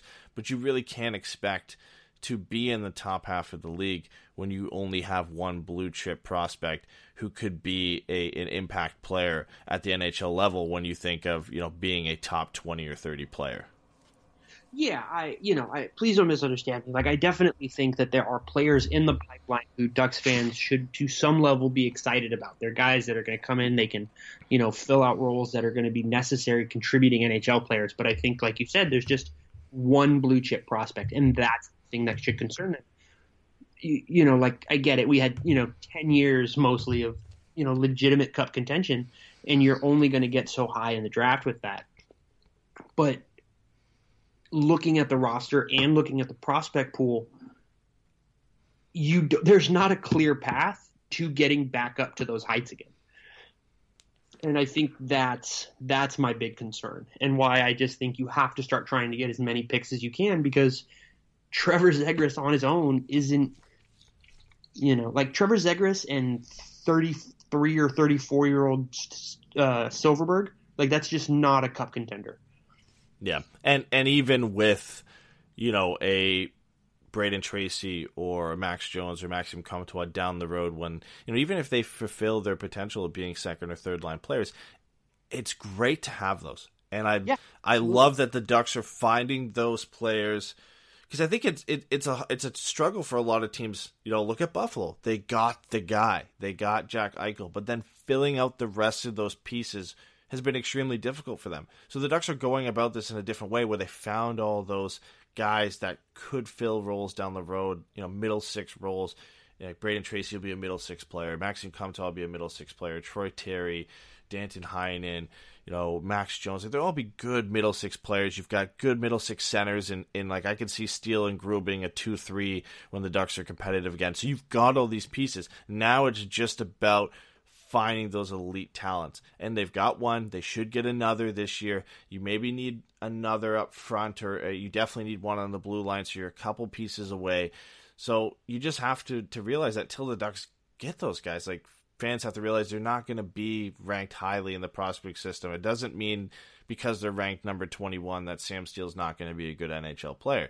It's just being realistic that the Ducks really aren't at that point yet where they have impact players. But they're getting there. They're building it right in the sense of the players they brought in. There just needs to be a full commitment from the organization to a willingness to rebuild and bring in more mm. prospects and to go for those top high end prospects to get you to the point where you want to be at.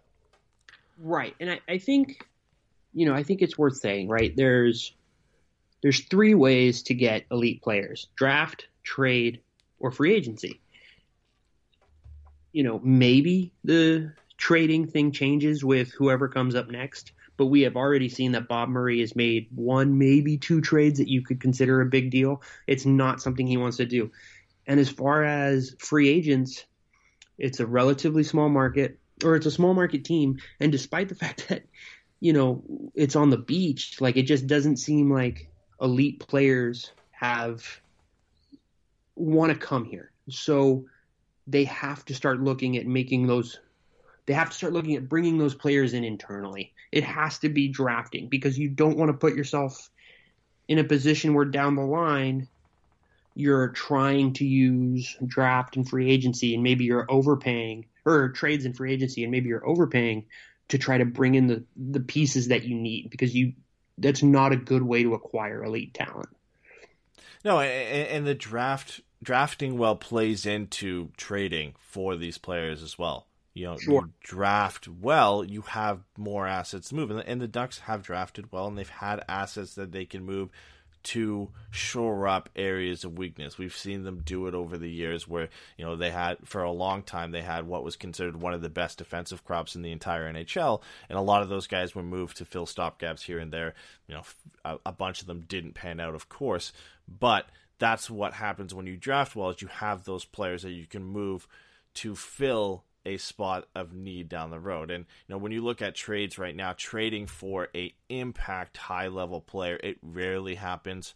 And you're usually having to give up like a, a one for one in that deal when you look at obviously, you know, Johansen for Seth Jones or, you know, Subban for Weber, those types of deals where you're bringing in a superstar level player, you're usually having to give up something of, of high value in return.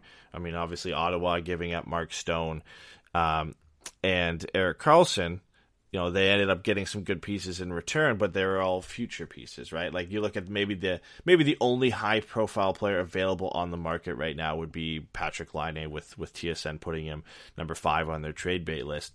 You know, what it would cost to get him at this point is it even worth it to Anaheim to go out and, and explore that option? You know, I'm sure it probably starts at, at the six overall pick, which the Ducks probably aren't in a position to really go and, and move that for a player like Laine with the cap hit that Laine does have at this point in time. So you don't really get those players from trade. So it has to be from the draft. And, and free agency is always a tough go, like you'd mentioned, for the Ducks because it isn't a Toronto, it isn't a Montreal, it isn't a New York. It, it, it's not one of those destinations where players like, man, I can't I can't wait to play there. I want to play at Madison Square Garden. I want to play at the Bell Center. You know, I want to play at United Center in Chicago. Like there's a reason that you know when big free agents come available, they look for those places, or you know the top guys from Europe. Like like Chicago's been become basically a home for the top players overseas to come over and sign free agents deals. Like it started with Panarin, and then Dominik Kubalik came over, and I believe they signed another guy from Switzerland. Now now like uh, this off season, like there are places where guys want to play, and it just Anaheim's just not a place that that a lot of guys want to play, and it, you have to be realistic with that inside your organization and and start to commit saying well we're going to build from the draft then. And that's where we're we're going to get our elite talent from. And there has to be a commitment there from everybody in the organization.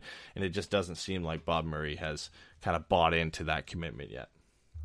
Yeah i mean it, you know teams should want to change that perception right? I think that's that's something you should work towards as an organization. But at the same time, you also have to accept that it doesn't change overnight.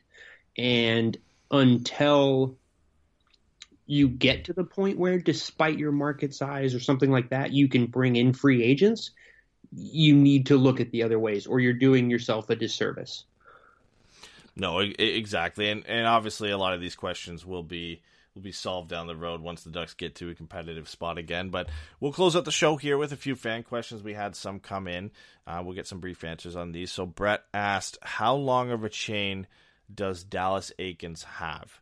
So you know, if the Ducks were, I, I think a lot of this, this is a tough question because I think a lot of it is, is performance based. So and, and what the you know we've mentioned a couple times, it depends on what you think the expectations are for the Ducks and what ownership thinks the expectation are are for the Ducks right now. You know, to for me, I think he has a pretty long chain at this point because I think you know the organization is somewhat realistic, knowing that the Ducks aren't in a position to compete.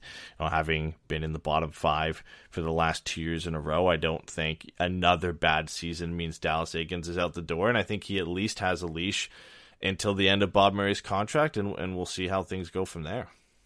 Yeah, I I think for me it's he is tied to Bob Murray. I I don't think Bob Murray can fire him. Uh, I don't think there's. I don't think the Samuelis would let that happen. I do think if Bob Murray gets fired, then obviously now you start to look at okay, does the next guy want this guy or whatever. But as long as Bob Murray is around, I have a hard time thinking Eakins isn't behind the bench. Yeah, it's tough. I, I, mean, when you bring in a new general manager, that's all going to be assessed, right? When you look at new GMs who come in across the league, you know, did you know how, how often does the coaching staff end up staying in place? And maybe he gets a, a one season under you know a new GM just to kind of see how things go. And um, so I, I think that you know his chain is is as long as Bob Murray's with the club, like you'd mentioned, and, and I think at the very at the most he gets one season under a new GM just to see for that GM to kind of assess his situation, his coaching staff that he has there, the team that he has in place, and see where we go from there. So, so Dallas probably has a, a, about at least three years left, which I think is a, a, long enough time for him to either make his mark in a positive or negative way on the Ducks organization, and, and that will kind of determine which way they end up going, you know, and, and, and who's available, of course, to replace him. Right. Yeah. I, you know, you said three years, and that just made me sad because now all of a sudden I'm thinking about Bob Murray being on for that much longer. And it's so tough. Yeah, because like I've always liked Bob Murray. I've always, I, I think, um, I think the thing with Bob Murray is, is I do think there's a lot to be said for him keeping the team consistent and for being a constant presence in a small market team that you know is trying to make sure it keeps fans in the building and things like that. But I do think it is fair to look at the back end of that run and say it doesn't feel like we got the most out of, you know, two of the six best players in the franchise's history so far. Yeah. I just, it, it's just frustrating, you know, and so I think, you know, in 10 years or whatever, when he's gone, hopefully we'll look back semi fondly on him. But I do think in the now, it's a very frustrating thing to think about him being in charge for much longer. Yeah, I, I remember putting the notes together for today's show, and I was like, oh, his contract ends at the end of the 2020-21 season. That's great. And then I double checked, and now he's he's on for another two years, which kind of hit me a bit hard, hit me a bit close to home there. But next uh, next question we have here is from Dave. He said, "Do you think the extended rest from the layoff will be a benefit or a detriment to the Ducks?" Uh, that kind of goes hand in hand with the fact that Bob Murray was also looking, or Bob Murray and the GMs of the other six teams who didn't make the play-in series were looking to have an extended training camp as well. Uh, do you think that this extra rest, this extra time to kind of analyze your team, if there's an extended training camp, does that help the Ducks or does that hurt the Ducks heading into the the 2020-2021 season? I got to be honest, I don't think it makes much of a difference. You know, I I think best case scenario, you know, a couple of your guys. I know Gudbranson's on IR right now. He gets healthy. You know, maybe it's good for Getzlaf to have a little bit of the extra rest. But like, you know, I don't think there's going to be a huge unless there are injuries that we don't know about. I don't think that there are enough players at an age and an ability level that'll make it that the layoff will have any serious impact. You know, I think maybe we could get a great uh, Getzlaf season, but beyond that, I, I just don't see how there's going to be much benefit either direction. Yeah, I, I, mean, right now there there really is no benefit. I mean, the players aren't out on the ice. Bob Murray's not really getting a look at his team. Like I think there's maybe a slight benefit from an extended training camp if the seven teams were to start a training camp before the rest of the teams, and I think there's a slight benefit there that the Ducks can get an early look at some of these guys that are going to be fighting for roster spots like Jones and Terry, Comtois, Milano, Heinen, etc., that they can get a better look at those guys, a longer look at them, and, and really start to determine who fits where, who's going to make the, the lineup come, you know, the start of the season and whatnot. So there's there's some benefit there, but I don't think it's a significant benefit, and especially right now, there's absolutely zero benefit from being, you know, off for this amount of time because the players aren't there. You know, they're not getting a look at them. They're all at home. There's really, you know, the Ducks aren't really benefiting anything at this point from the players being at home and not really being around them. So unless it, uh, unless there is an extended training camp, this layoff really didn't help the Ducks uh, in, in, any way. Um, Dave's second question here was: Do you guys see a trade market for Manson, and if so, to what team and for who? Uh, we'll start with that first one. Do you think there's a, a, trade market for Manson right now? I know there was teams that were rumored to go for him at the deadline. Oh yeah, I definitely think there's a trade market for Manson. I think you know, I've said this before. I think uh, Josh Manson is everything that Bob Murray believes to be good and true and pure about hockey, and I don't think he's alone in that. I think, you know, I don't. He, Josh Manson isn't a great skater, but every now and then, every few games, you'll see him kind of join a rush, and as much as he looks like a drunken moose, he does well enough on it, and you're like, oh, okay. And you know, at the end of the day, he's a right shot defenseman, which is always going to have value and he's tough, man. He's old school. Like it makes sense that his dad is an enforcer. Like yeah. he just yeah. He just plays that type of game. He has a good contract. I absolutely I have a hard time thinking short of a catastrophic injury that there won't always be a trade market for Manson. There's just so many teams who are still looking for that. Like it's not it's not like you need a team full of guys like that like you used to, but you know, you look at a team again, like we mentioned them before, like Toronto, who their you know fans, the media is desperately calling out for that team to add some edge, some grit to their lineup, while also being a capable NHL player at the same time. You can't help but think like Manson just kind of fits what they're looking for there. I'm not sure that you know the Leafs have exactly what the Ducks would be looking for, but they do possess that 15th overall pick now that they got from the Pittsburgh. Penguins, which which could be a nice trade piece for the Ducks to go out and get. So, in terms of to what team and for who, I think if the Ducks were to ju- to trade for Josh Manson, they would be look, needing to get like a, a top 15 or top 20 pick in this year or next year's draft in in return form, or or at least a, a decent prospect who projects to be a top six forward or top four defenseman down the road. I, I don't think the Ducks can really afford to get, you know, what they got for Ondrej Kase in a, you know, B level prospect in Axel Andersson in a late first round pick. If you're trading Josh Manson, you need to get more than that, especially the fact that he's locked down for, for the next few years, which is, you know, is going to be important, especially for a team that is, is trying to find a spot for him to fit in their roster and be competitive. So there's definitely a trade market for him. Whether it happens or not, we'll have to see, but it should be one that Bob Murray is actively exploring. So I've been because this is what I do in my free time because I'm uh, I'm just boring. but I've just been searching cap friendly, and I was watching the Flyers game the other day, and I was thinking that I, it doesn't make sense per se from the for the Ducks, but it would just kind of be nice. Is there any way that we could trade Josh Manson for Gostisbehere? Because we do not have a Gostisbehere on the team, and he has played exactly one game in this series I do not know why Alain Vigneault doesn't like him, but they have Niskanen and Braun, and I have a hard time thinking either of those guys are significantly better than Manson, if better than him at all. Manson is exactly the kind of guy Philly would love. I really think, especially if Gostisbehere has fallen out of favor, I think the Ducks could get him out of there. I think they could. I, I don't think like uh, you know Gostisbehere is 27. He makes about 4.5. Right.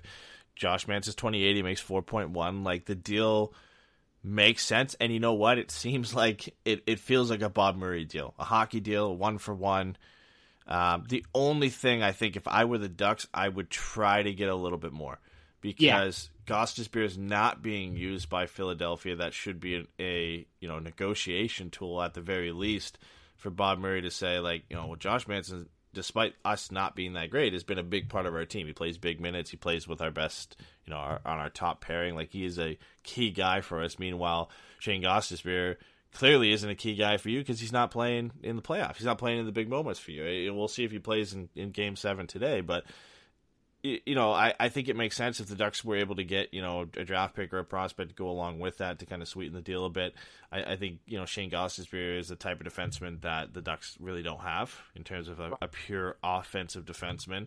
Uh, and he is only 27, so it's not like, you know, he's already super close to 30. He still can be a reliable player for the next four or five years for the Ducks, and he's not that far from removed from having a 65 point season, right? Like, the, yeah. the, the, that potential is still there for him to do that. Yeah, no, I agree. I, I just, you know, it, it, it kind of goes against some of what I was saying earlier, but it just, it's a very intriguing option for me because, like you said, he, the, the, the Ducks just don't have a guy like that, and I just wonder how much having someone like that could do for the power play. And you know, the difference between winning an extra, an extra five or six games can just be power play goals it can just that kind of stuff can make a big difference over the course of 82 games. So I, you know, it's something that I would at least think that Anaheim should look into, especially because Josh Manson's a very Philly kind of player. If only Shane Gostisbehere is right-handed, it would just make too much sense to bring him in. But you know, another guy that you could look at too, eh, along the same lines, and and there's obviously been questions about his kind of fit in in a lot of locker rooms in the NHL. But Dougie Hamilton's also uh, among those players who are rumored to be traded, same age as Shane Gostisbehere, and and is a consistent, you know, 40, 50 point defenseman in this league, and and is near the top of goals uh, when you look at the end of the, of the year by a defenseman. So he is a, a, player that they could look at. Now, Carolina wouldn't be looking for a one for one swap with, with Hamilton and Manson. It'd be more them looking for, for some forward help out front. So obviously, we mentioned Rickard Rakell before. So if if the Ducks were looking to go that that hockey deal route to kind of bring in a right shot defenseman or an offensive defenseman, I think Dougie Hamilton could be a name uh, that they could look at as well, similar to that type of deal as well as, as the Shane Gostisbehere one yeah, I you know I I think Dougie Hamilton would be awesome. I think you know that kind of like if you think about a Lindholm Hamilton pairing, like I just think that's a good pairing, and I think it's you know it, it's worth remembering Dougie Hamilton was in the Norris conversation mm-hmm. uh, before he broke. I think he broke his leg. You know, I mean, I I, I have a like like okay, let's say this: if they call and they say Hamilton and next year's top ten protected first for Rakell and Manson, how quickly do you say yes before calling the office? You know what I mean? Like the, yeah. the league. Like I, I would absolutely give up both of those players for Dougie Hamilton because no part of Dougie Hamilton's game, despite the fact that he's six foot five, is predicated on his physicality. Mm-hmm. He skates, he passes, he shoots. That is all stuff that you can talk your that you can see aging well with him. I yeah. don't Josh Manson's going to be the same, and I don't know that the Ducks want Rickard Rakell's next contract.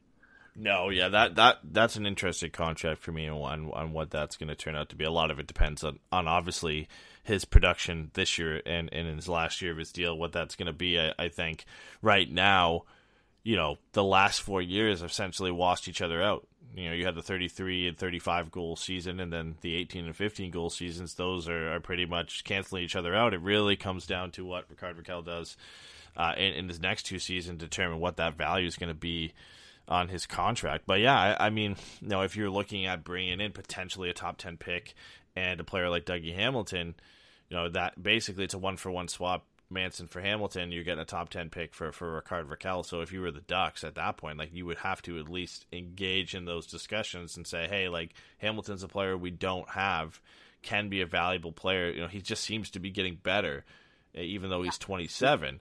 And then you bring in a pick to kind of facilitate that rebuild as well. And and even if you know things don't pan out with Dougie Hamilton, trading him at 28 or 29, if he's still playing at, at, that level, is something you can also do as well, and you'll likely get more for him than what you got for you know what you would have got uh, in in a trade and just moving Josh Manson. Carolina's got 13th pick this year, so you know they have that Toronto pick. So yeah. I mean, I don't know. I just think again, we're going to talk ourselves into being sad when none of this happens.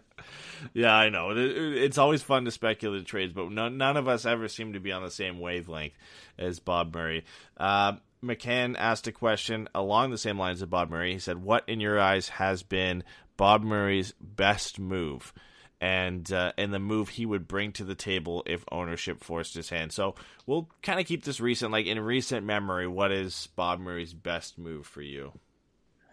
I, it's a tough one because there haven't been many. I, I, I feel like his best trade was the Kesler trade, and more recent than that, I, I don't know.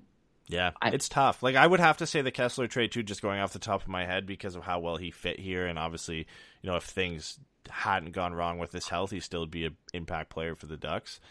Uh, but man, like there just isn't many because of like recently there aren't many because of the position the Ducks have been. Like it's easier to answer the second half of this question where he says like, "What's his worst move?" Like that's you know, there's a, a lot of answers for that one. I think Shea Theodore probably tops the list, at least in my opinion, for those. But there's a lot of other candidates you could put in there for for worst moves for Bob Murray. Yeah, I, I think the one that everybody would kind of point to is the Shea Theodore trade. And I think the one for me that just to bring up another one that really hurts to see is the Sprong trade. That trade, getting dumping Marcus Pettersson and getting back a guy who played maybe 20 games for the team, like it, oh, Marcus Pettersson is such a good player. He's not exceptional, but he is exactly what you want on your second pair. He's just a good defenseman. He's not making a ton of money. He's locked up for a good term. Like he's less than five million for a couple of years. Like I think four or five years at least on Pittsburgh. And it's just the team would be in a much better position if he was on the team still. Like I was thinking about it. If they would have traded Fowler and Manson, they could still have Lindholm, Theodore, Pettersson, and Montour as their top four. Are you telling me better one than what they have now? Yeah, absolutely. You know, and if nothing else, you know, I'm, I let me say this: I like Cam Fowler. He seems like a genuinely good dude.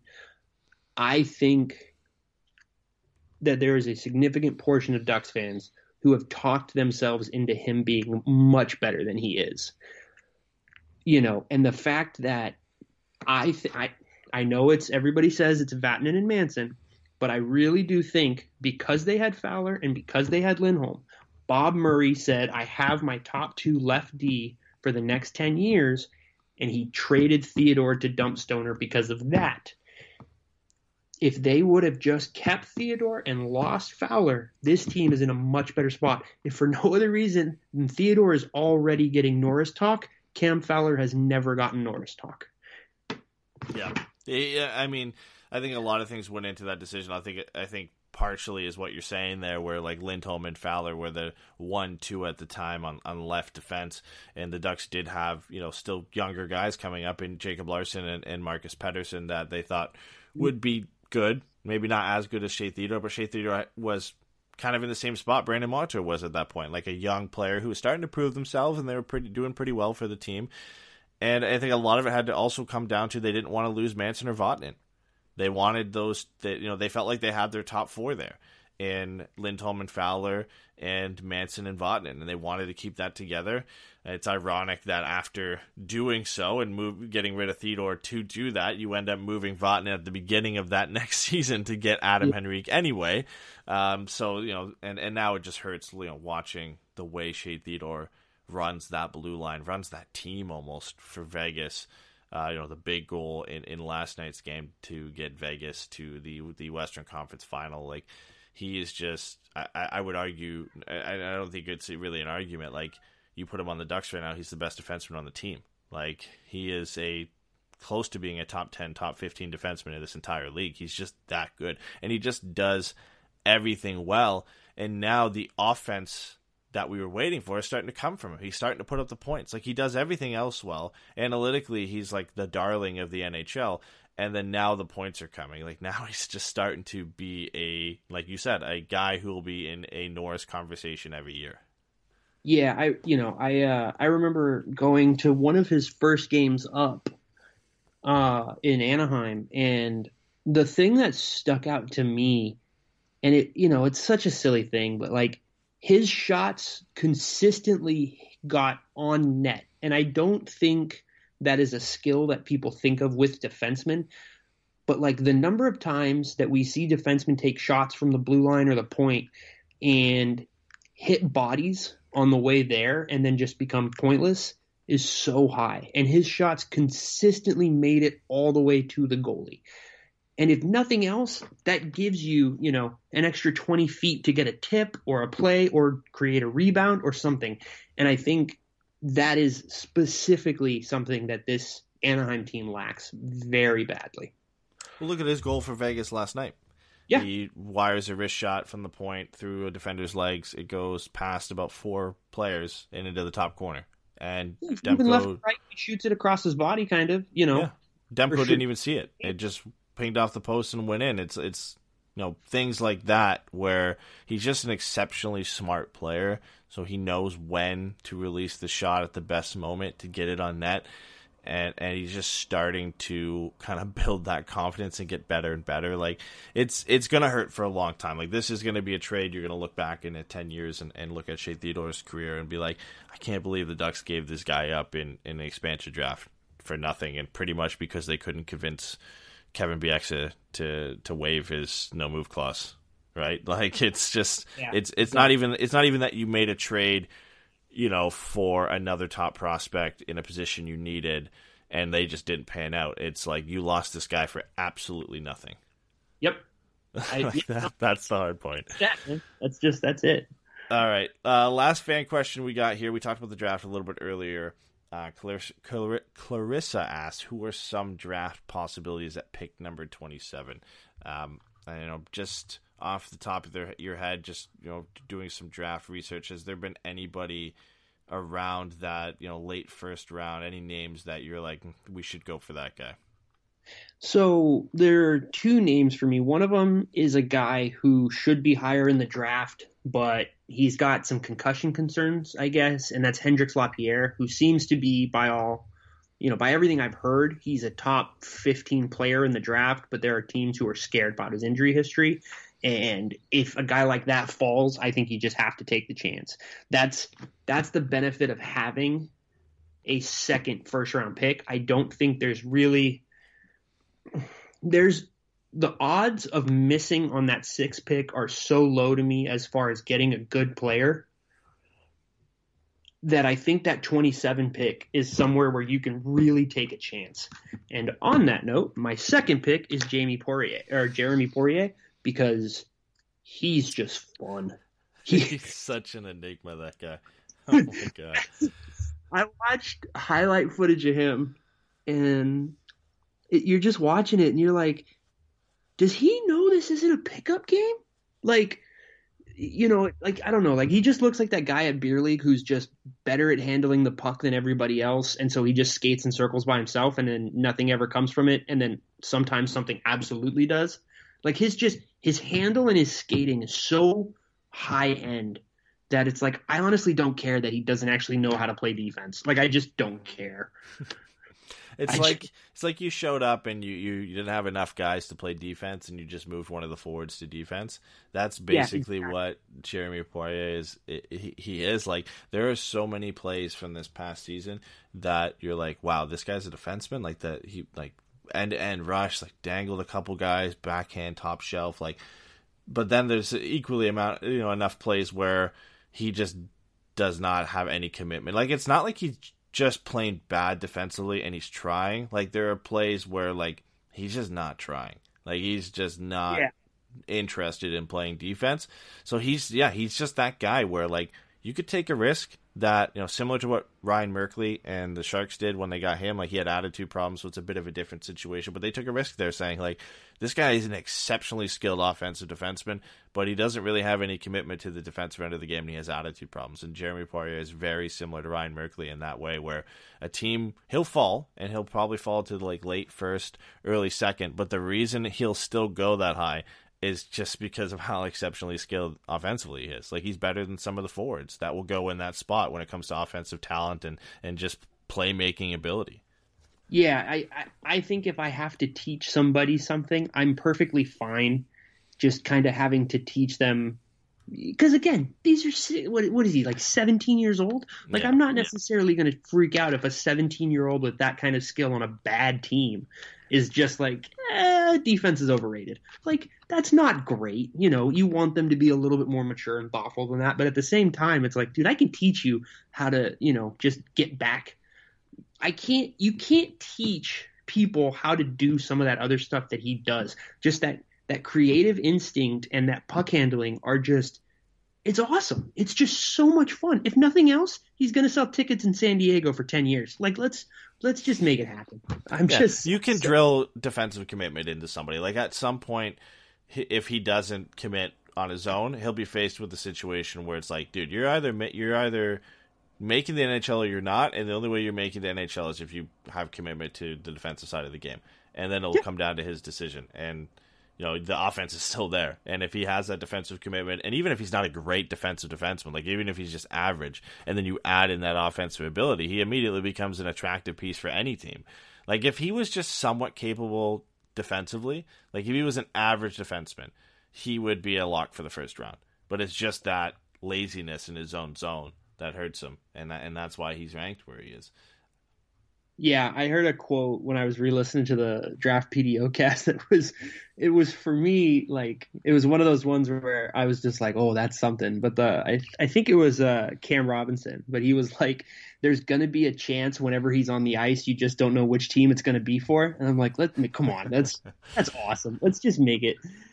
And you know, the thing is, the other thing is, and this is worth pointing out, I think with the 27 pick is the Ducks have the 36 pick too. One of those picks, whichever one they feel more comfortable with, you have to take a swing. You absolutely have to. You are not going to have like the difference between 27 and 36 is not so substantial as far as talent that it's not worth taking a huge swing and trying to really hit a home run. So if you use 27 on someone safe and Poirier is there at 36, go for it. Or the other way to do it, which in my opinion is smart, use the two picks you know about, make those good choices, and then take that 27 pick as money in the bank. You know, that just bet with other people's money. Yeah, I mean they did that. They did that last year. I think to some extent. Like Brayden Tracey was a bit of a swing for the fences. Uh, a lot of people had him projected, you know, mid to late second round. Uh, because he, last year was his first year, like his draft year was his first year, his rookie year in the WHL. So it was a bit of a unique situation. The Ducks took a swing. So it at least shows me that they might be willing to do so and open to making a swing because they should. And, and that's that's how you end up taking a rebuild from you know three or four years to maybe two or three. If you take a swing on one of those guys who maybe is a project or fell for whatever reason, like you even mentioned Hendrix Lapierre, like because of the the concussion history he has, like five concussions in the last two years, he's going to fall. But maybe you swing on that guy if he's there at 27, because if he figures things out and the injury problems don't con- continue, like he's a top 10, top 15 talent. Like those are the guys you have to swing for when you have that many first round picks, and obviously you look at New Jersey and Ottawa, who have just a plethora of picks in the first two rounds. That they'll be a, a team that's favored to make one of those swings, but the Ducks I think have to be right in that mix. Yeah, and I think the other thing that at least gives me a little bit of hope was last year. You know, uh, the Ducks were I think a pick away from trading up to take Peyton Krebs. Yeah, and, and Vegas took him and so they didn't. But that willingness to be like that pick is worth more than these two later, that at least shows me a little bit of creative thinking. And I think that I think we might hear those kinds of rumors again if someone is in that 15 to 20 range uh, that the Ducks really like. I think they could look at packaging 27 and 36 and trying to move up.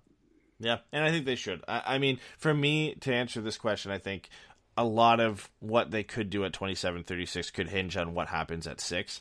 Um, not so much the player specifically, but between a forward and a defenseman. So, like we had mentioned before, it'd be like Holtz, Perfetti, um, Raymond, Rossi, who could go in terms of forwards, and then Drysdale is the defenseman up there. I think if you take a forward, which they probably should at that top half of the draft, and let's say you get a guy like Lucas Raymond, I think that's where you start looking, you know, at 27 and 36 to maybe go get a defenseman or to maybe go get that shooter who, you know, isn't the complete player like Ale- uh, the more complete player like Alexander Holtz is, but a guy who's just a pure shooter. And for me, my first pick at uh, at either 27 or 36, depending on, on what the, the trend of the draft is, uh, would be Tyson Foerster. I think, you know, he's up there and, and having one of the top shots in this draft. The only downside for him is his skating's a little bit suspect and you know the rest of his game isn't as rounded as some of those guys that are going in the top half of the draft. But this kid can shoot the puck, and he seems like the perfect guy to pair eventually with a guy like Trevor Zegras,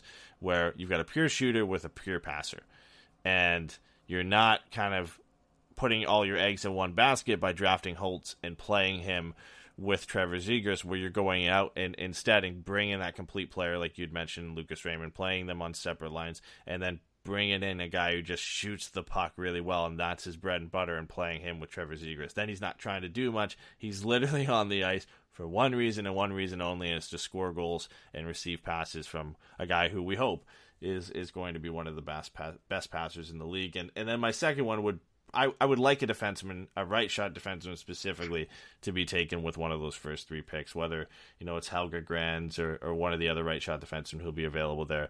I think the Ducks should start kind of prioritizing that a bit because they don't have any in their prospect pool right now other than oh. really Hunter Drew.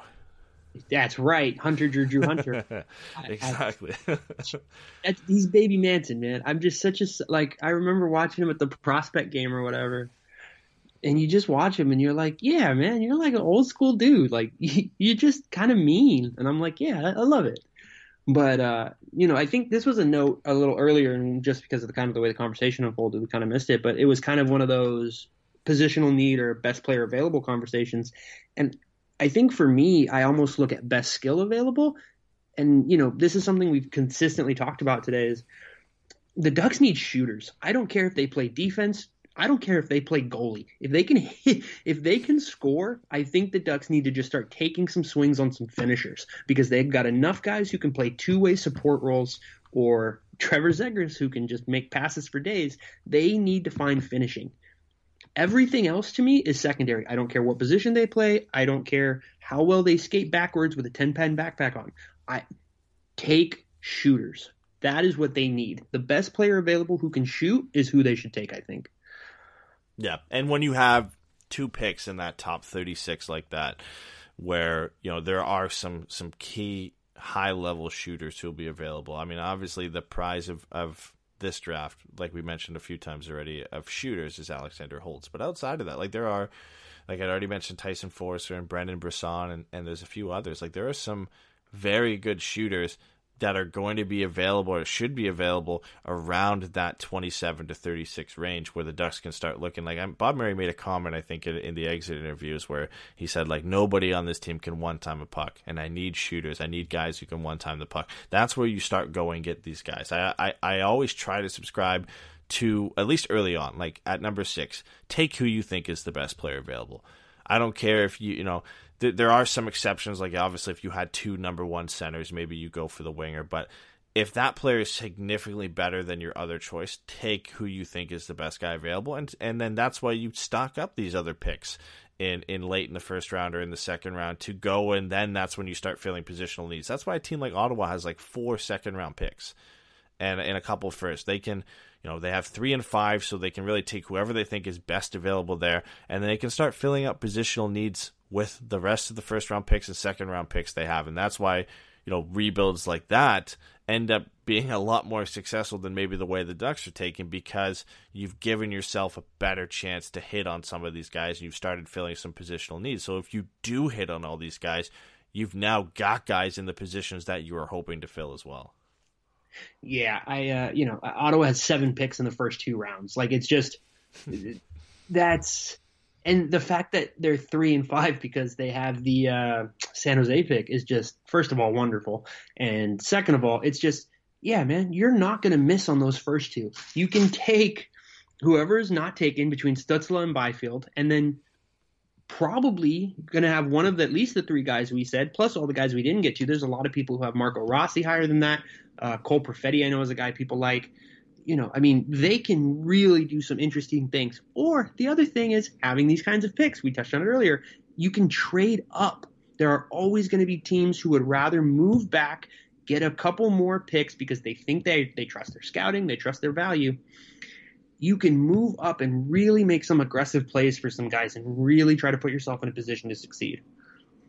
Exactly. I mean, we'll have to see. I'm I'm pumped for the draft. I've had to wait way longer than I ever have had to wait for the draft now that it's potentially going to be in October. Normally we'd be we'd be already discussing the, the start of the season or close to it and projecting where where the Ducks are going to finish. So I can't wait for the draft. I want to see who the Ducks end up getting at six, who they end up taking at 27 and 36, so we can stop speculating and, and start kind of projecting where these guys are going to go. I hope everybody listening. I'm so, again. I'm sorry for the delay. I know it's been a couple months since we put out a show, but we gave you an extra long show today. I think we're probably pushing on almost two hours or so now. So it is. Uh, it is an extra long show for you guys to enjoy everything we've missed. We'll be back hopefully on a more regular basis with with some Ducks talk once once things start heating up. Hopefully Bob Murray listens to the show and starts getting worked getting working on some of these trades here. But I have to give a, a big thank here to to Steven. You, you saved the day here, came on the show, and it ended up being being great, man. So I appreciate you coming on and and let everybody know where where they can find you, where they can find all your work uh, from the Hockey Writers as well. Yeah. Um. So like. Uh like Eddie said, I'm, I'm at the Hockey Writers, Stephen Donor. Uh, I'm on Twitter at the Hockey Boomer. which, if you heard me today, explains a lot. Uh, you know, just giving lots of bad opinions as often as I can. uh, so yeah, no, thank you, Eddie, for having me on, man. I had a blast. Yeah, no worries, man. And hey, I mean, anybody who wants to check out Ducks content, we now finally have a full team at the Hockey Writers of Ducks. Uh, Ducks content producers for a while. It was me and Anthony, but now we have Steven and Derek who've joined the team. So we do have a full Ducks team. We're pumping out a ton of articles. There's great articles coming out from Steven, great articles coming out from Derek, as well as Anthony and myself. So make sure you guys go and check it out there. Uh, but pretty much, I mean, I think we've been we're almost pumping out an article every every day, or at least every other day now, and, and we'll be doing these more more often. Where we'll have Steven and Anthony and, and Derek on the show more often now that uh, the show is is uh, part of the Hockey Writers, and of course, um, once once the schedules align as well, Pat and, and Jason will also be uh, back on the show. And, and once the season gets started, we'll be back to, to post game shows, which will be interesting to see how those go as well. So, again, uh, Steven, thanks for coming on the show. And uh, we will see you guys hopefully in the next couple weeks. The wait is finally over. Football is back. You might not be at the game this year, but you can still be in on the action at Bet Online. BetOnline is going the extra mile to make sure you can get in on every possible chance to win this season. From the game spreads and totals to team, player, and coaching props, BetOnline gives you more options to wager than anywhere else. You can get in on their season opening bonuses today and start off wagering on wins, division, and championship futures all day, every day. Head to BetOnline today and take advantage of all the great sign-up bonuses. Don't forget to use the code BLUEWIRE at betonline.ag. That's BLUEWIRE, all one word, Bet Online, your online sportsbook experts.